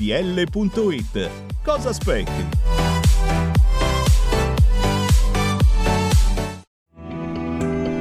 Il meteo.it presenta le previsioni del giorno. L'alta pressione africana garantisce un clima caldo e un tempo quasi del tutto stabile sul nostro paese, con poche eccezioni. Nella prima parte della giornata avremo un ampio soleggiamento su gran parte del territorio nazionale, specie al centro-sud, da segnalare invece più nubi al nord, con addensamenti e isolati rovesci soprattutto sui rilievi lombardi. Nel pomeriggio situazione quasi invariata, anche se potrebbero aver luogo dei rovesci più frequenti sulle aree montuose del Triveneto, nonché su quelle tra Emilia e Toscana e su quelle tra Lazio, Abruzzo e Molise. Le previsioni di ilmeteo.it tornano più tardi. Un saluto da Stefano Ghetti. Avete ascoltato le previsioni del giorno.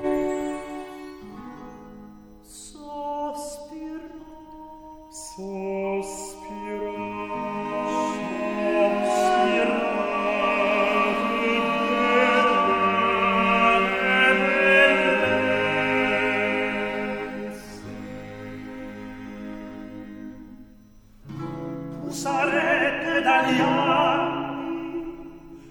sarete dagli anni al fine al fine usarete dagli anni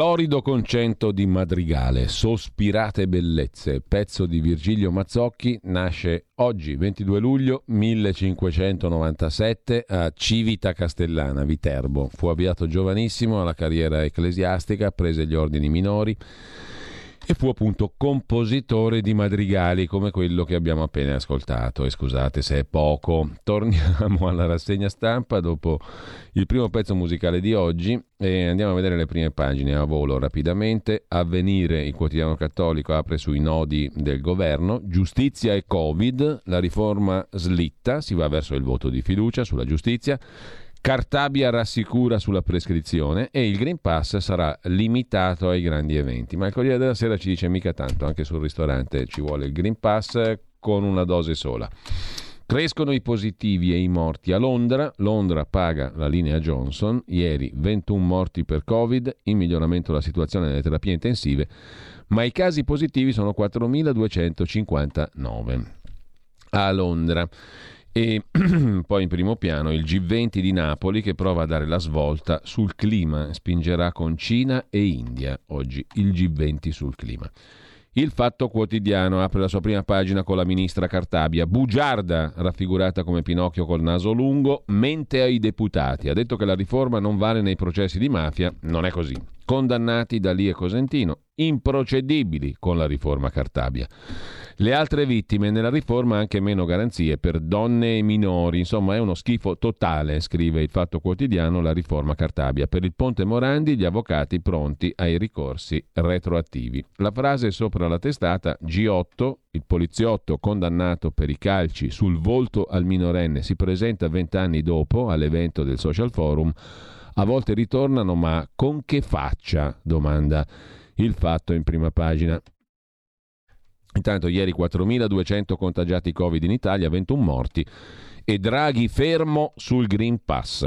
Ci sono i nuovi gattopardi, trivelle libere, così il governo aiuta i petrolieri e poi Cingolani, il ministro della transizione ecologica, che incensa la centrale di Vado di Carlo De Benedetti con i suoi veleni. Cingolani è un pessimo ministro, continua a ripetere anche il fatto quotidiano perché coccola gli industriali e i poteri forti, in questo caso la centrale inquinante di Vado Ligure di Carlo De Benedetti. L'affare di Assorin, imputato il capo dell'ospedale San Matteo, insider all'italiana, e poi leghista pistolero un errore, dice lui, però aveva l'arma carica. L'assessore alla sicurezza di Voghera uccide un marocchino, avvocato e docente, vicino a Salvini, che lo ha sostenuto agli arresti domiciliari. La procura di Pavia lo accusa di eccesso colposo di difesa, con pena commisurata a quella dell'omicidio colposo. Secondo la difesa è stato spintonato ed è partito il colpo, così il fatto quotidiano. Dal fatto passiamo anche al foglio, poi il giornale. Eh, il foglio si occupa di Draghi che vuole un Green Pass rafforzato. Salvini continua a recalcitrare, ma Fedriga, il presidente leghista del Friuli Venezia Giulia e presidente della conferenza delle regioni, non alza i toni e tende la mano al governo. Nessuna deroga per età, scrive il fatto sulla questione del Green Pass che alla fine lo decide Draghi, mentre sempre dal primo piano del foglio, non del fatto, chiedo scusa, uh, un, articolo, un altro articolo sul Green Pass e il lavoro, dai sindacati alla destra, Lega e Fratelli d'Italia, tutti i cortocircuiti dopo la proposta della Confindustria che dice che mm, i lavoratori devono avere obbligatoriamente il Green Pass, la vaccinazione. Eh, Lasciamo la prima pagina del foglio, vediamo il giornale, oltre all'intervista a Salvini che abbiamo già letto, il giornale mm, propone un'altra intervista di Roberto Gervaso, perduta, a Montanelli. In edicola anche il libro sul fondatore del giornale, Italiani, pecore indisciplinate. Così Montanelli diceva a Roberto Gervaso per ricordare i vent'anni dalla morte di Indro Montanelli, 22 luglio del 2001, fondatore nel 74 del giornale, il giornale oggi pubblica alcune parti di un'intervista che gli fece il suo amico e collega Roberto Gervaso, raccolta nel libro di Gervaso La mosca al naso, interviste famose. Gervaso è mancato anche lui un anno fa, cominciò l'attività come cronista al Corriere della Sera, presentato proprio da Montanelli, con il quale poi collaborò a lungo firmando libri a quattro mani. Gli italiani sono pecore indisciplinate, diceva Montanelli in un'intervista di 40 anni fa, descrivendo un paese, scrive il giornale, identico a oggi, fatto di furbi, bugiardi, faziosi. Chi lavora è l'unico che non mangia, solo i traffici rendono e non vedo una morale pubblica, dice Montanelli. tanti anni fa, 40 anni fa, a Roberto Gervaso il capostipite dei populisti. Più che carattere noi abbiamo intelligenza, o meglio sveltezza e riflessi pronti. In politica l'errore commesso a sinistra non è un vero errore, al massimo è un piccolo malinteso. A Longanesi devo il gusto di essere in disaccordo con il gregge, l'anticonformismo e la lucidità. Omaggio a Leo Longanesi da parte di Indro Montanelli. Sempre dalla prima pagina del giornale, poi una tegola sull'ex commissario anti-Covid Arcuri, bilanci di Invitalia gonfiati, doveva essere il super manager di Giuseppe Conte, colleziona un'altra figuraccia, bilanci Invitalia, l'altra società da lui guidata, oltre all'ufficio anti-Covid guidata da ben prima, eh, i bilanci sarebbero stati gonfiati di 20 milioni. In Rai arriva Soldi, presidente, i suoi parlamentari sono usciti al momento del voto, la Santanché e il deputato Mollicone non hanno votato per conto di Fratelli d'Italia, comunque Marinella Soldi è stata nominata presidente della Rai, viene da MTV più o meno esperta di questioni televisive, mentre sempre dalla prima pagina del giornale lista di proscrizione per gli anti-LGBT, la minaccia della PD Cirinna sul disegno di legge Zan,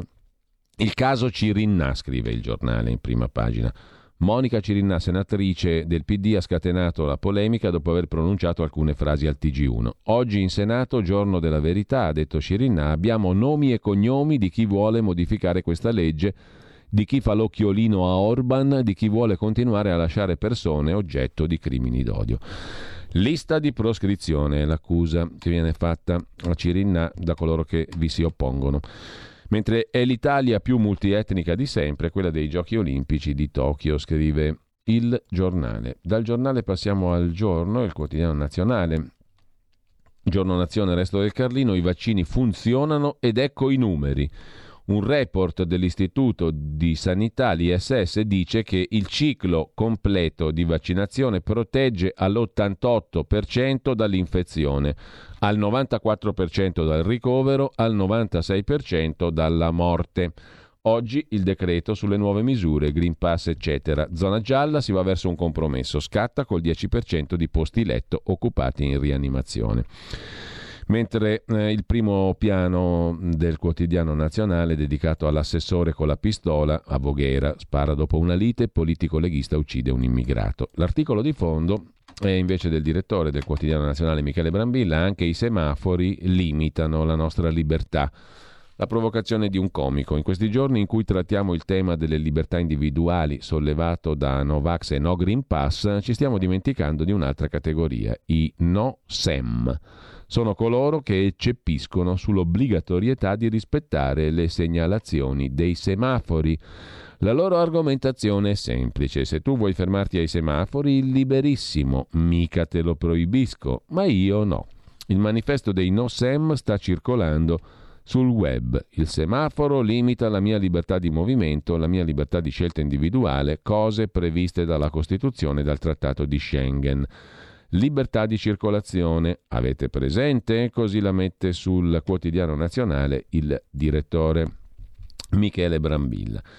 Secondo i no SEM, coloro che sono contrari al semaforo, c'è un imbroglio alla base di tutto. Ammiro chi crede davvero che i semafori siano stati concepiti per la nostra sicurezza.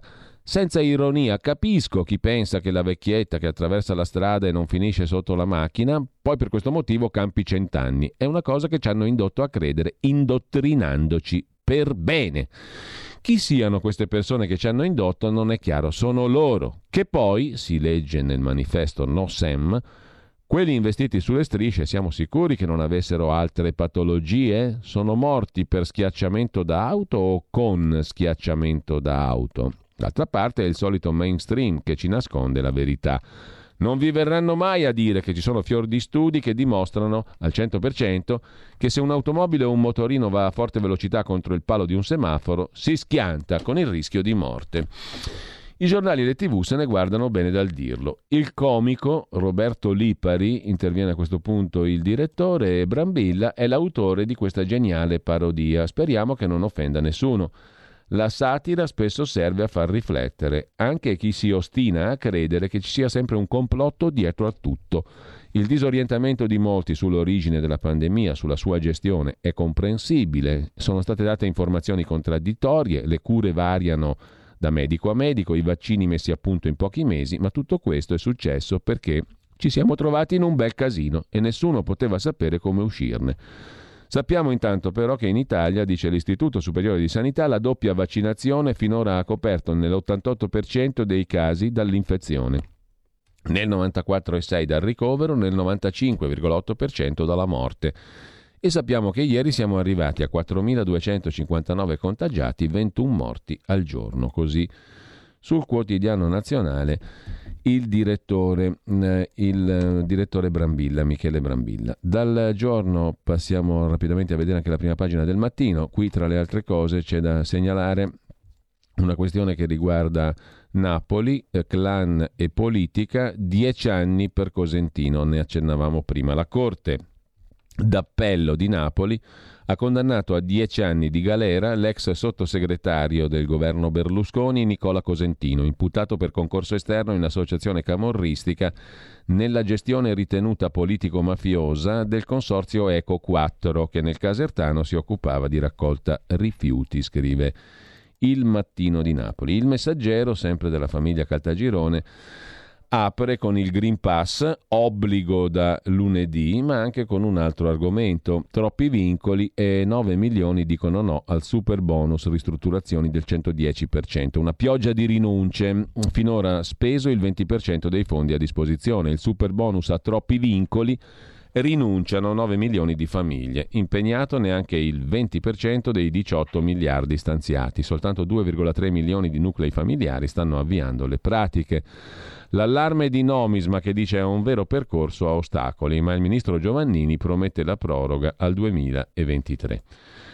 Andiamo a vedere anche il tempo di Roma, apertura su Zingaretti che boicotta figliuolo, altro che campione dei vaccini, da settimane, scrive Carlo Antonio Solimene, il Lazio ignora la domanda chiave del commissario figliuolo sugli immunizzati oltre i 60 anni. Purtroppo non è il solo, su 20 regioni che dovevano fornire i dati sui sessantenni e oltre non vaccinati, soltanto 8 hanno risposto al generale. Intanto il presidente della Camera Fico dice no al Green Pass per i deputati e non bisogna chiedere sei vaccinato o no, è discriminatorio, un po' come ha detto Borghi Aquilini che sentirete alle 9.30 nella rubrica Scuola di magia, non perdetela. Oggi c'è anche la cabina di regia, il CDM decide i nuovi criteri per l'assegnazione dei colori. Repubblica apre la sua prima pagina invece con assessore a mano armata, omicidio di Voghera, esponente leghista uccide un immigrato per strada. Mi ha spinto, il colpo è partito mentre cadevo, dice lui. Salvini parla di legittima difesa perché lo dice pure il PM, in realtà il PM parla di incriminazione per eccesso colposo di legittima difesa che è equiparato all'omicidio colposo, è tutta un'altra storia.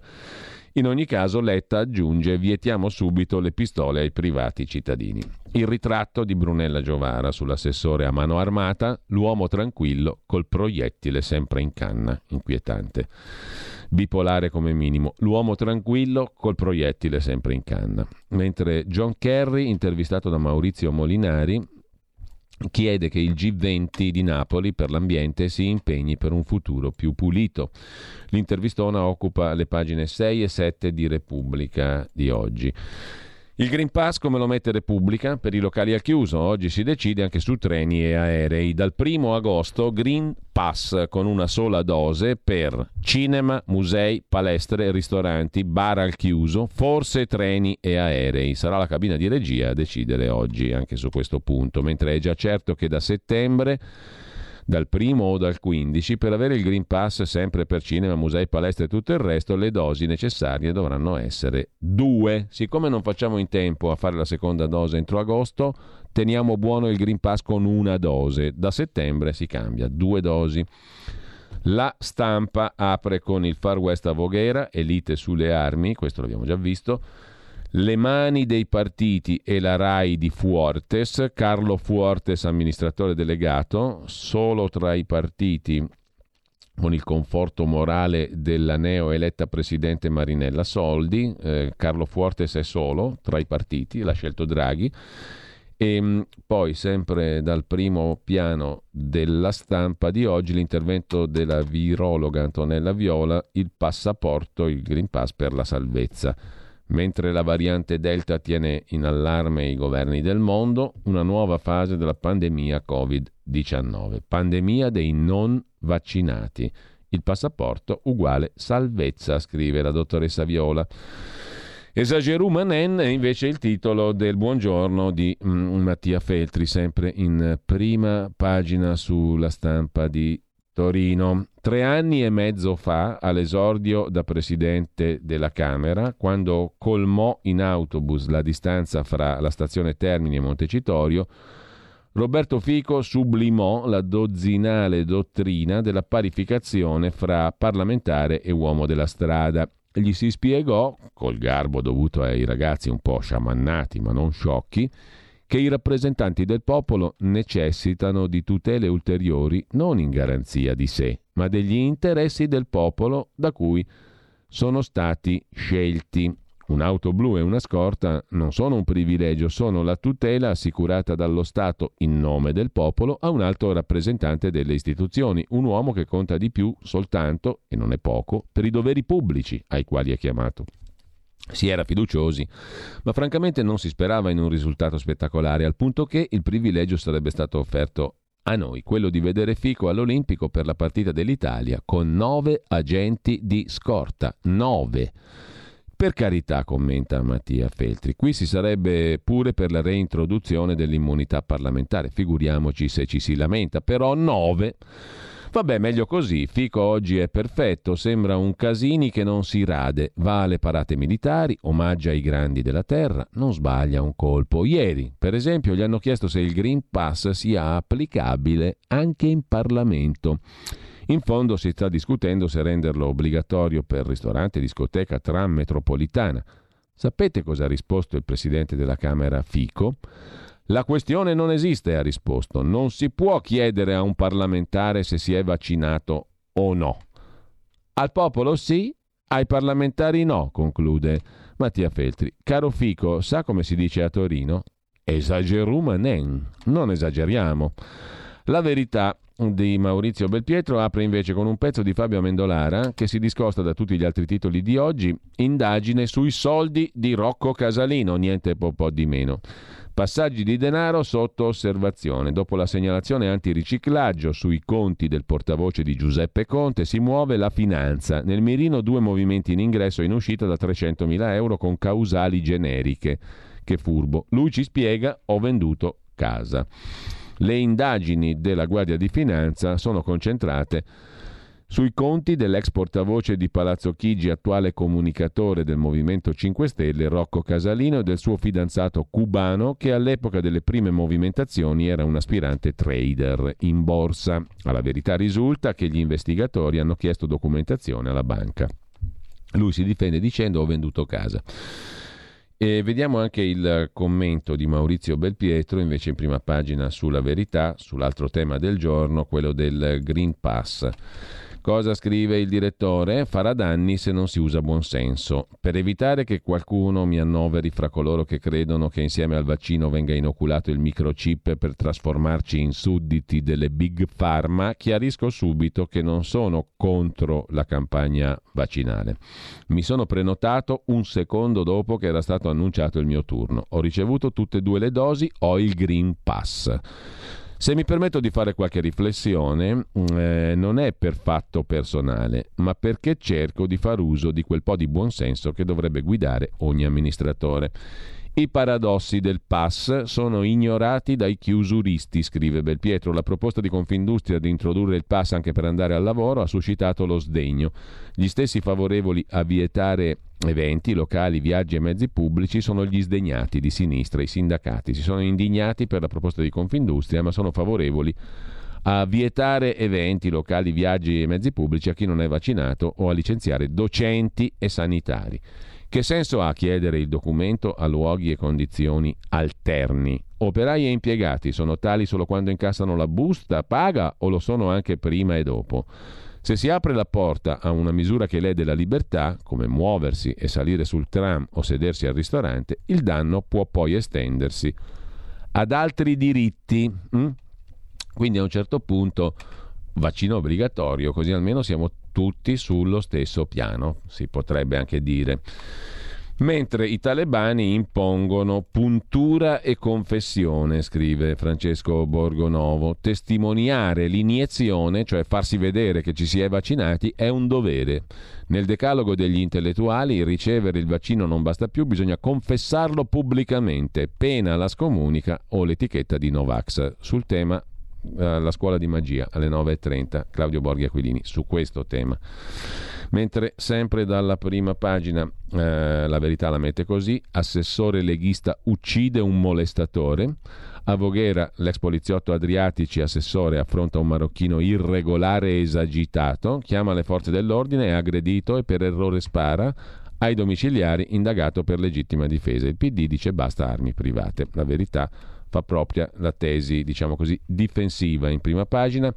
L'imbuto estivo in Parlamento invece scoprirà gli altarini del PD e di Conte. C'è un fitto calendario analizzato da Claudio Antonelli per quanto riguarda i lavori parlamentari. Dai sostegni bis al recovery passando per la cyber, troppe leggi sono in scadenza, il PD teme altri sgambetti dai renziani. Chiudiamo dalla verità di oggi con un'anticipazione del libro del filosofo Alain de Benoist francese La simmetria dei sessi batterà questo delirio gender, cioè la realtà si imporrà. Giacomo Amadori ricorda invece il G8 di Genova, senza i giochi di guerra di Cobas e tute bianche, Giuliani non sarebbe morto, è la tesi di Amadori, testimone di quei fatti all'epoca. La morte di Giuliani pesa sulle coscienze di chi a Genova giocava alla guerra. Fu l'ostinazione con cui Cobas e tutte bianche volevano la zona rossa ad alimentare il terrore finito in tragedia in quella piazza. Chiudiamo poi con Libero. Ci rimane da vedere ancora libero, giusto appunto, eh, che apre, come dicevamo, col leghista che spara e la sinistra ci marcia, questo l'abbiamo già visto, e poi il dibattito sul Green Pass per tutti ma non per i deputati. Ha detto Fico no ai controlli alla Camera dei Deputati. Alessandro Sallusti parla invece di un'idea inapplicabile e ingiusta, cioè via la paga a chi non si vaccina, Confindustria sta cercando guai, non è un'idea giusta. In prima pagina ancora sul quotidiano libero, gli 007 del Marocco si erano ridotti a intercettare Prodi, mortadella spiata, il titolo del pezzo di Andrea Morigi. Ci rimane ancora da vedere che cosa, uh, un attimo solo alla regia, andiamo a vedere domani e ehm, il riformista dov'è che lo troviamo? Noi il riformista non ce l'abbiamo sotto mano, il domani di De Benedetti invece apre con le contraddizioni di Marta Cartabbia sulle violenze di Stato a Santa Maria Capuavetere. La ministra ha parlato alla Camera ma si è contraddetta. Sostiene di avere scoperto con mesi di ritardo molte cose che erano note da tempo e assolve il Dipartimento della Polizia Penitenziaria che dipende dal suo ministero, scrive il domani. Il manifesto invece apre con colpo in canna, eh, ovvero con i fatti di Voghera, arrestato l'assessore leghista alla sicurezza e governo regioni e scontro sui colori, i nuovi parametri per passare in giallo. Consiglio dei ministri atteso per oggi. 2 per 1000 alla Lega. Sostieni la Lega con la tua firma. Scrivi il codice D43 sulla tua dichiarazione dei redditi. Assegnare il tuo 2 per 1000 al codice D43, D43, D43 non costa nulla. Aiutaci ad aiutarti. Il tuo supporto è prezioso. Ricorda, D43 per il tuo 2 per 1000 alla Lega di Salvini.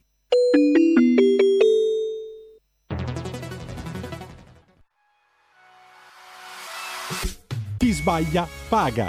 Ci metto la firma. Referendum giustizia. 1. Riforma del CSM. Stop allo strapotere delle correnti. 2. Responsabilità diretta dei magistrati. Più tutele per i cittadini. Chi sbaglia paga. 3. Equa valutazione dei magistrati. I magistrati non possono essere controllati solo da altri magistrati. 4. Separazione delle carriere dei magistrati. Stop alle porte girevoli per ruoli e funzioni. 5. Limiti agli abusi della custodia cautelare. Per una giustizia giusta è un equo processo per tutti. 6. Abolizione decreto Severino. Più tutele per sindaci e amministratori. Firma anche tu ai gazebo della Lega nelle piazze e in tutti i municipi d'Italia. Trovi tutte le informazioni sul sito legaonline.it. Chi sbaglia paga. Ci metto la firma. Referendum giustizia.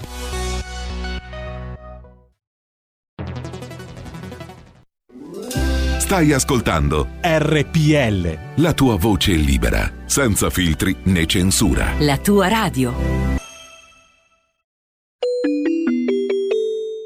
Qui Parlamento. In collaborazione con il gruppo della Lega alla Camera, il nostro appuntamento quotidiano, uno degli appuntamenti quotidiani con il Qui Parlamento. Con noi stamani Ugo Parolo, deputato lombardo della Lega, componente della Commissione Lavoro alla Camera, presidente della Commissione di Vigilanza sull'anagrafe tributaria. Buongiorno Ugo, grazie per essere con noi.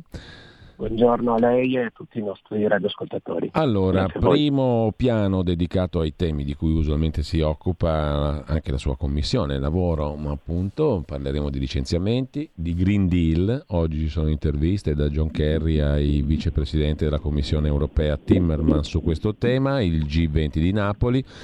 Ma parleremo anche di economia reale, partendo anche da alcune notizie fresche di giornata. Intanto però le chiedo una questione preliminare che ha occupato gran parte della nostra rassegna stampa, come era prevedibile, quella del Green Pass. Si decide oggi. Green Pass e parametri.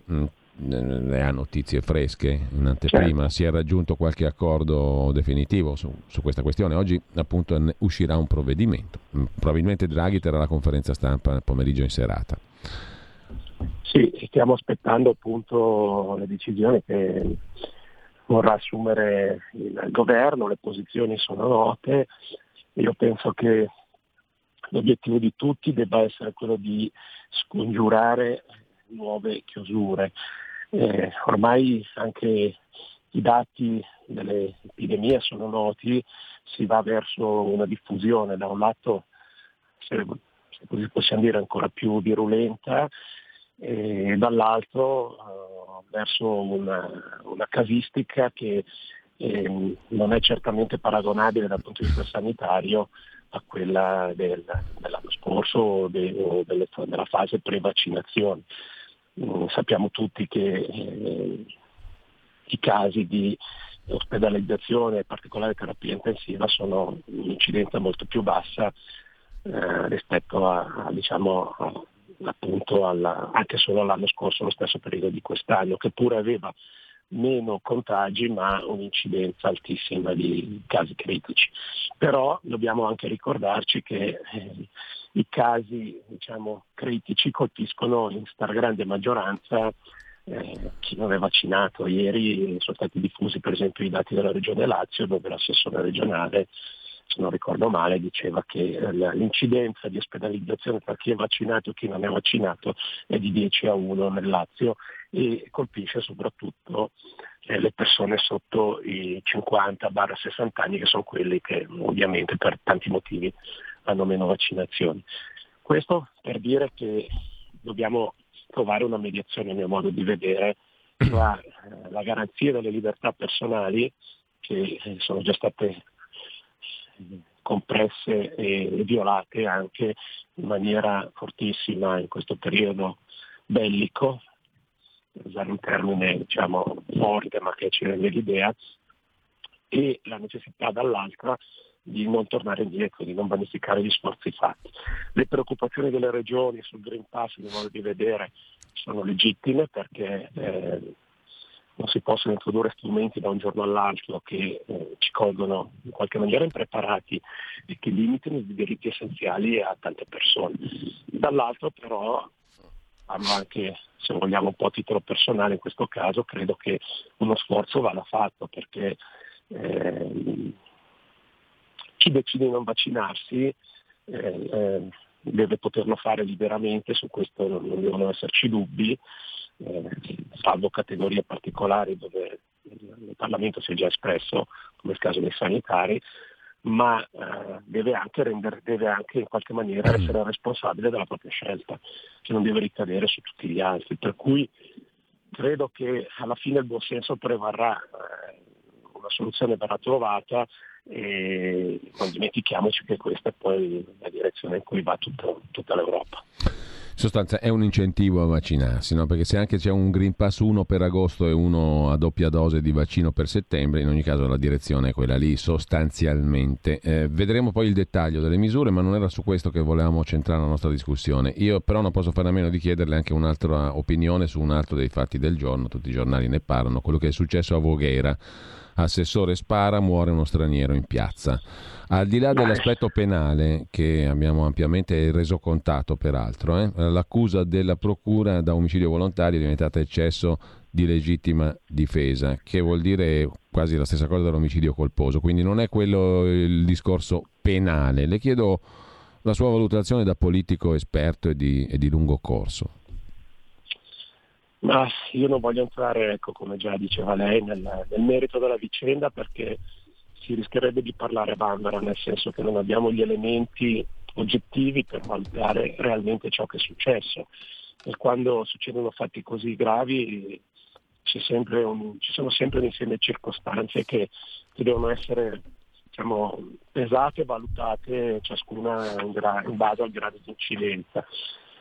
Più in generale dico che quando succedono fatti di, genere, fatti di questo genere, come peraltro aggiungo l'aggressione di due carabinieri ieri che sono finiti in ospedale, come un pregiudicato che ha sparato in piazza, se non ricordo male, a Caserta, colpendo due o tre giovani. Cioè, eh, questi segnali ci dicono che comunque il nostro paese non è un paese sicuro per i cittadini normali, per i cittadini che vogliono vivere la loro vita tranquillamente e, e sono segnali che dovrebbero far riflettere chi eh, ha poteri decisionali per, per eh, migliorare la situazione. Eh, non, non, eh, non, possiamo mai escludere, eh, anche in un paese totalmente sicuro ovviamente, eh, l'azione di un folle o di un criminale che possa recare danno ai cittadini, ma eh, l'incidenza di questi numeri, di questi eventi quotidiana spesso passa inosservata. Ieri questo episodio è giunto alle cronache sappiamo bene perché, in particolare perché è stato ucciso un immigrato, diciamocelo chiaramente, in primo luogo ancora perché eh, chi l'ha ucciso eh, è un assessore e ancora di più perché è un assessore della Lega. Eh, il fatto è gravissimo per la morte di questa persona, ma probabilmente se non ci fossero stati tutti questi elementi se ne sarebbe parlato certamente nelle cronache locali, ma non a livello nazionale. Ecco, ci dimentichiamo che questi episodi succedono tutti i giorni in maniera diciamo, consistente, quindi eh, abbiamo il dovere di migliorare eh, di migliorare eh, le, le, leggi e garantire una, una, sicurezza maggiore ai nostri cittadini. Io credo che questo sia il messaggio che deve arrivare al governo. Tra l'altro c'è un altro, non c'entra niente perché lì non, per fortuna non c'era nessuna vittima, però a Taranto, qualcuno se lo ricorderà, il sindaco Stefano, mm, Vendoliano, Rifondazione, girava con la pistola alla festa per la rielezione. Il pubblico ministero chiedeva un anno e lui era stato era stato assolto. No? Eh, comunque, al di là di questo, eh, il fatto è che, che, ha colpito è che un amministratore gira con la pistola e parte il colpo e muore una persona. Questo andrà verificato appunto e lo stanno facendo la, la, la procura e i pubblici ministeri. Detto questo, per... prego, prego. Posso però. aggiungere una considerazione?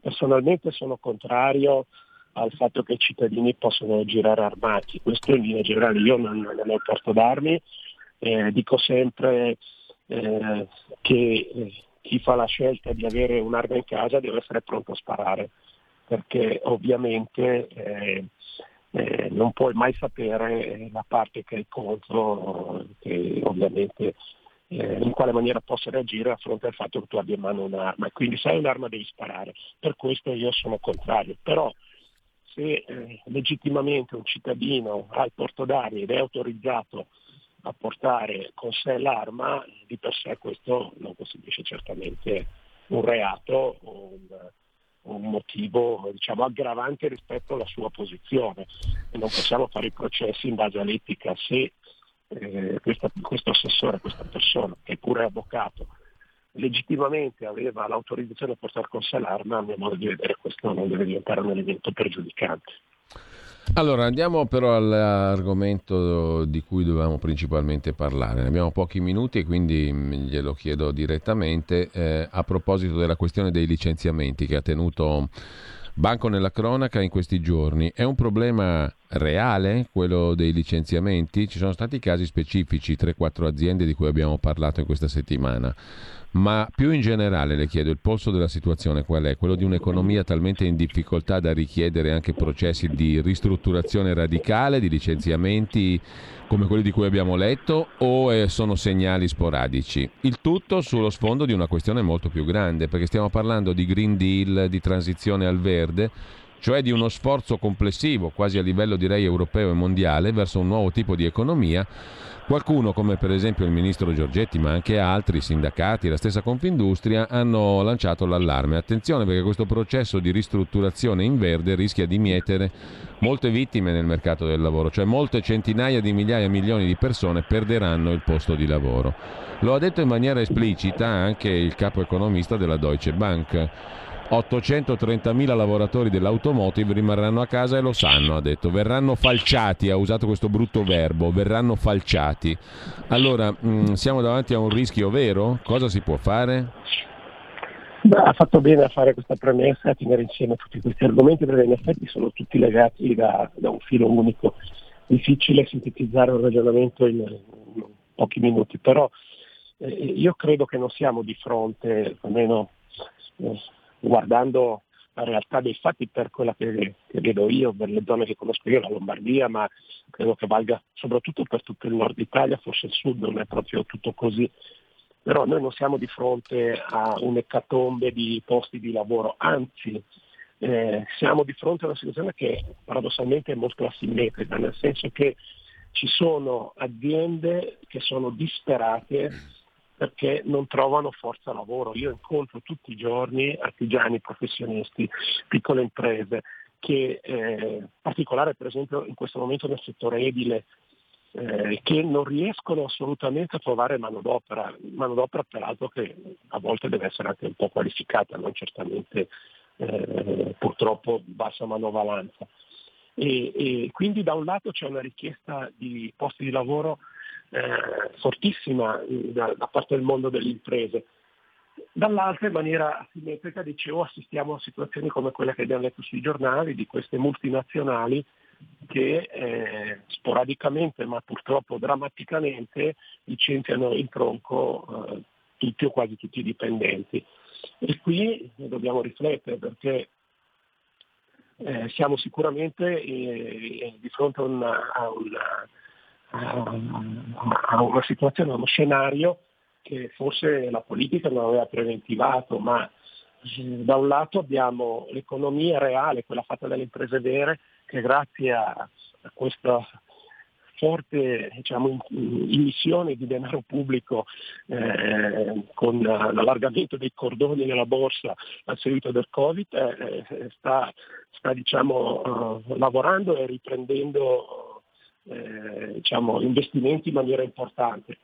E dall'altro abbiamo però un, un sistema basato sulla, sulle grandi industrie, sulle eh, multinazionali mm. che eh, eh, seguono altre logiche e che ancora una volta eh, cercano di eh, massimizzare i profitti più delle volte spostando eh, le produzioni dove conviene. Eh, dove conviene ecco, Parolo, io ho un timore da cittadino comune, no? che queste parole d'ordine, peraltro largamente condivisibili in termini di principio, cioè dobbiamo essere più attenti alla natura, al verde, chi direbbe di no? Nessuno ormai con la sensibilità attuale, però con, con, comportino anche una ristrutturazione del sistema economico a vantaggio di determinati interessi, gli interessi del, del più forte. Qui è un gioco di forze, perché chiaramente um, ce lo lo insegnava il professor Miglio tanti anni fa.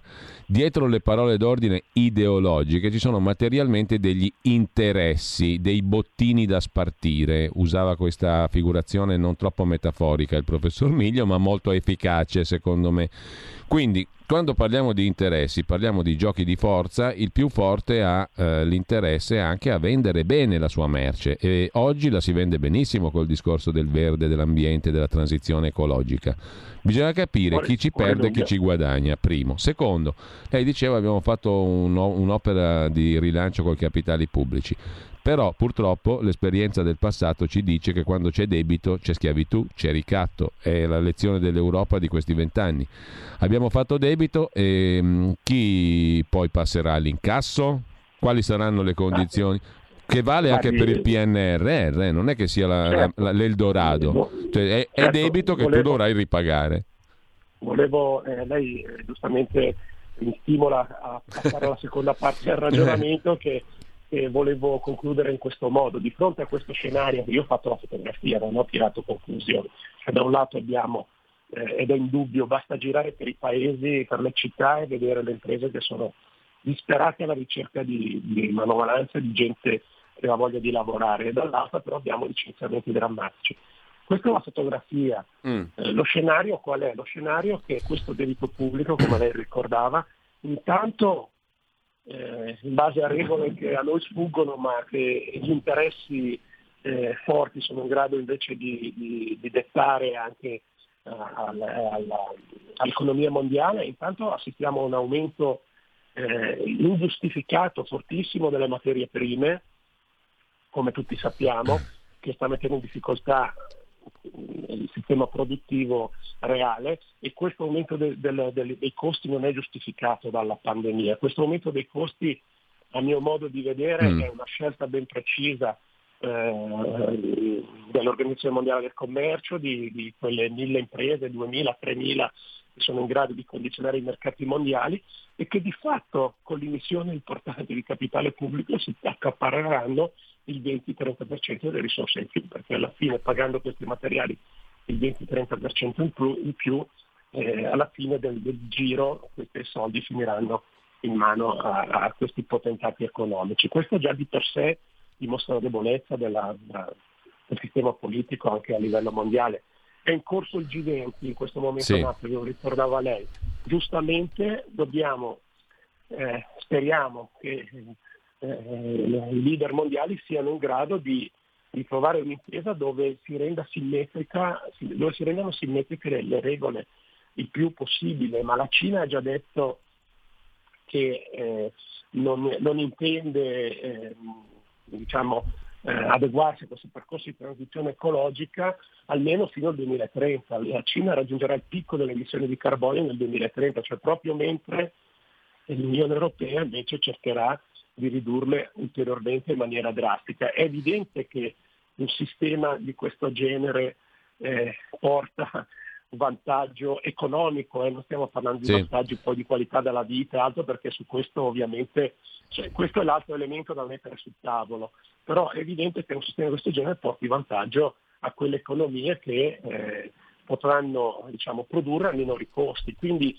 le preoccupazioni, i ragionamenti che faceva Giancarlo Giorgetti sono assolutamente fondati, eh, sono interrogativi che dobbiamo porci. Qualche segnale positivo mm. ce l'abbiamo perché per esempio leggevo questa mattina un'intervista del vicepresidente della Commissione europea Timmermans. che ha delega al Green Deal e, Green Deal, e dice, lui dice che eh, l'Unione Europea sta cercando di imporre un dazio sugli scambi di carbonio in entrata, cioè tradotto significa che eh, chi produrrà all'estero eh, senza rispettare le regole che l'Unione Europea eh, vuole diciamo, eh, concordare, eh, dovrà pagare sostanzialmente una penalità perché è in grado di produrre eh, a costi maggiori, a costi minori e inquinando di più. Eh, bisogna vedere come verrà poi certo. tradotta questa cosa, però forse le parole di Giorgetti, voglio essere un po' presuntuoso, sono arrivate sino alla Commissione europea. Quindi è chiaro che abbiamo il compito di mediare i vari interessi in gioco, eh, non cadere nell'ideologia. Che è poi la politica. Perché, e quella è pericolosissima perché ci rende ciechi di fronte all'evidenza, ma credo anche che eh, comunque il percorso virtuoso eh, diciamo, verso una città meno inquinate e un ambiente meno inquinato, regolato in maniera ideale, debba essere comunque una sfida da, Bene. correre. Allora, io ringrazio Ugo Parolo che è stato con noi, avremo modo di risentirci, davvero grazie intanto Eh. e buona giornata, buon lavoro. Grazie anche a voi, grazie per l'intervista. Qui Parlamento.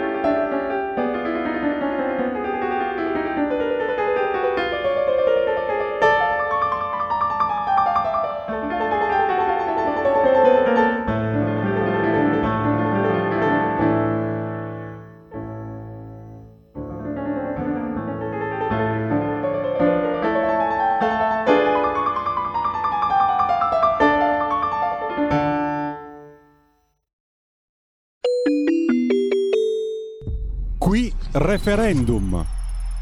Ci arriviamo subito ai referendum, intanto però per chi ha ascoltato, secondo appuntamento col calendario musicale in mano, abbiamo ascoltato un pezzo, uno studio numero 25 di Ettore Pozzoli che nasce oggi 22 luglio del 1873 a Seregno, Monza Brianza. Pianista, compositore, didatta, divenne famoso per i suoi esercizi per pianoforte e raccolte di solfeggi, non privi di grandissimo pregio, come abbiamo sentito prima. Esercizi sì, ma di grande qualità. Intanto entriamo eh, nella nostra rubrica, il qui referendum di oggi. Abbiamo con noi stamani Lidia Palma, referente regionale per la Sardegna per il referendum sulla giustizia, la raccolta firme, responsabile organizzativa leghista della provincia di Nuoro. Buongiorno Lidia, grazie Buongiorno, buongiorno a tutti. Allora, Buongiorno. Prima di entrare nel eh, resoconto di come sta andando la campagna di raccolta firme per i sei quesiti referendari, beh, parto da un tuo post, ci diamo del tu se permetti, per Sì, praticità. assolutamente, Allora, certo, parto- siamo in famiglia. Parto da un tuo post che vedo 18 ore fa sulla tua pagina Facebook dove parli di un'aggressione al gazebo della Lega a Cagliari e Sì, la definisci un attacco spaventoso. Mm, Perché spaventoso? Spaventoso perché siamo stati aggrediti da un branco di circa 20 persone eh, in una piazza eh, dove erano presenti donne, bambini, anziani. È una piazza molto frequentata di Cagliari, una delle piazze più frequentate di Cagliari, eh, soprattutto a quell'ora poi da famiglie. Io stessa ero appunto con, eh, lì al gazebo, ero presente con mia figlia di 4 anni, mio marito, con noi c'erano altri bambini e siamo stati aggrediti da queste 20 persone che insomma erano veramente inferocite, avevano una, una cattiveria, un odio negli occhi. E la cosa più spaventosa è che prima hanno interrotto insomma, eh, la raccolta firme, hanno distrutto il gazebo, ci sono state persone che hanno subito lesioni, lievi eh, comunque lesioni. Eh, e questo solo ed esclusivamente perché noi stavamo eh, raccogliendo le firme per il referendum e comunque manifestando pacificamente con una delle nostre bandiere il nostro credo politico. Credo che questo sia veramente spaventoso, che nel 2021 insomma, questi personaggi si professano paladini della democrazia, si professano eh, paladini del restiamo umani e poi insomma, eh, fanno queste azioni che sono a parer mio sconvolgenti. Beh, come si è capito di chi è la mano? Insomma, chi erano questi? Costoro? Sì, sono quali- anarchici, eh, centri sociali, anarchici insurrezionisti. Ehm, c'erano persone tra queste 20, forse erano anche di più, tra le 20 e le 30 persone c'erano persone molto giovani, persone meno giovani, eh, le donne, a me hanno sconvolto le donne perché queste ragazzine avevano una ferocia, si scagliavano proprio contro di noi, chiaramente cercando lo scontro. Eh, noi non, abba- non abbiamo reagito se non insomma, eh, cercando di difendere il nostro territorio, il gazebo, non ci siamo riusciti perché chiaramente hanno strappato tutto, ci hanno eh, buttato, lanciato il tavolo in aria per tre volte, eh, alcune persone che stavano, erano lì per firmare, eh, un paio di persone hanno perso anche i documenti perché chiaramente in tutta questa bagarre eh, che si è creata in tutto questo scompiglio qualcuno ha perso i documenti. Però una cosa la voglio dire, Sì. cioè, noi abbiamo comunque, noi rimettevamo su il tavolino e in mezzo a tutto questo disastro continuavamo a prendere firme. Ehm, ci interrompevano e rimettevamo sul tavolo e la cosa, forse una delle cose più belle che è successa, è stato un signore classe 1936 che mentre ci sradicavano letteralmente il gazebo e ce lo facevano in mille pezzi, non so se tu hai avuto modo di vedere il video, eh, questo signore ci chiedeva siete sicuri ho firmato tutto? Perché io voglio firmare tutto, eh, io voglio firmare tutto.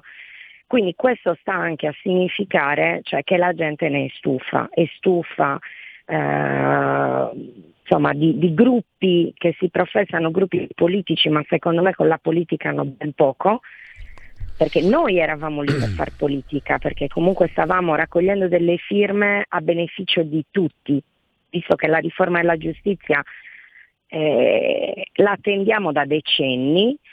Eh, questi erano lì solo ed esclusivamente per fare Ecco, bagarre, immagino, per immagino, immagino siano stati identificati e il tutto denunciato, ovviamente. Sì, assolutamente. Io stessa come responsabile regionale ehm, ho fatto appunto una denuncia eh, in qualità di presente ai fatti.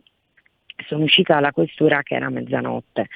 Eh, hanno lavorato, la questura di Cagliari ha lavorato tutta la notte, quindi una parte di queste persone sono state identificate anche perché in quella piazza ci sono le telecamere, molti, molte- molti cittadini hanno fatto video, eh, insomma è tutto documentato, quindi c'è poco da scappare. Ci Allora- auguriamo che ben presto finiscano in cella. Lidia, eh, il fattaccio, quello che tu definisci attacco spaventoso, ci ha preso larga parte del tempo, ma andava raccontato, presumo, perché insomma è un fatto rilevante. E Sì. ti chiedo però due cose, come sta andando la raccolta firme e quali sono i prossimi appuntamenti e dove ci si documenta per i nostri amici all'ascolto sardi. Sì, allora dunque la raccolta firme sta andando molto bene, eh, stiamo riscontrando grande entusiasmo da parte dei cittadini, ma anche dei, di cittadini che normalmente insomma, non ci sostengono durante le tornate elettorali, eh, però questo argomento è un argomento assolutamente trasversale è molto sentito dai, dai cittadini, eh, anche dalle persone molto giovani, perché ad esempio quello che noi abbiamo fatto in Sardegna, io una delle prime cose che ho fatto è stata istruire bene tutto il gruppo giovani eh, della Sardegna, proprio per sensibilizzare anche, ehm, anche i ragazzi a questo argomento. Eh, I prossimi appuntamenti adesso noi abbiamo iniziato prima, eh, in, insomma in questi 20 giorni abbiamo iniziato nelle città. Adesso piano piano ci stiamo allargando verso le zone costiere, visto che comunque da noi d'estate ci sono mm. molti turisti e le città un pochino si svuotano, eh, questa, questa, questo fine settimana, da oggi diciamo fino a tutto il weekend, saremo presenti in molte spiagge e molti punti passeggiate lungomare, eh, gazebo serali. Quindi insomma stiamo, stiamo riscontrando veramente tanto entusiasmo e la gente ci ringrazia addirittura. Allora, eh, per i calendari immagino ci siano dei siti di riferimento, anche pagine Facebook. Sì, assolutamente. C'è prima di tutto il sito appunto della Lega. Eh, il calendario dei gazebo viene pubblicato anche sul sito eh, del Comitato Referendum Giustizia Giusta. Eh, dovrebbe essere pubblicato insomma, oggi pomeriggio l'aggiornamento. E poi chiaramente possono seguire le nostre pagine eh, Facebook per quanto riguarda la nostra regione. E, quindi insomma il calendario sarà un calendario di tutto rispetto. Bene, allora io ringrazio Lidia Palma, referente regionale Sardegna per il referendum sulla giustizia, torneremo a risentirci perché abbiamo molti spazi dedicati a questa raccolta firme. Grazie Benissimo. a Lidia Palma, grazie buon lavoro. A voi. Grazie mille, grazie, buona giornata, arrivederci. Qui referendum.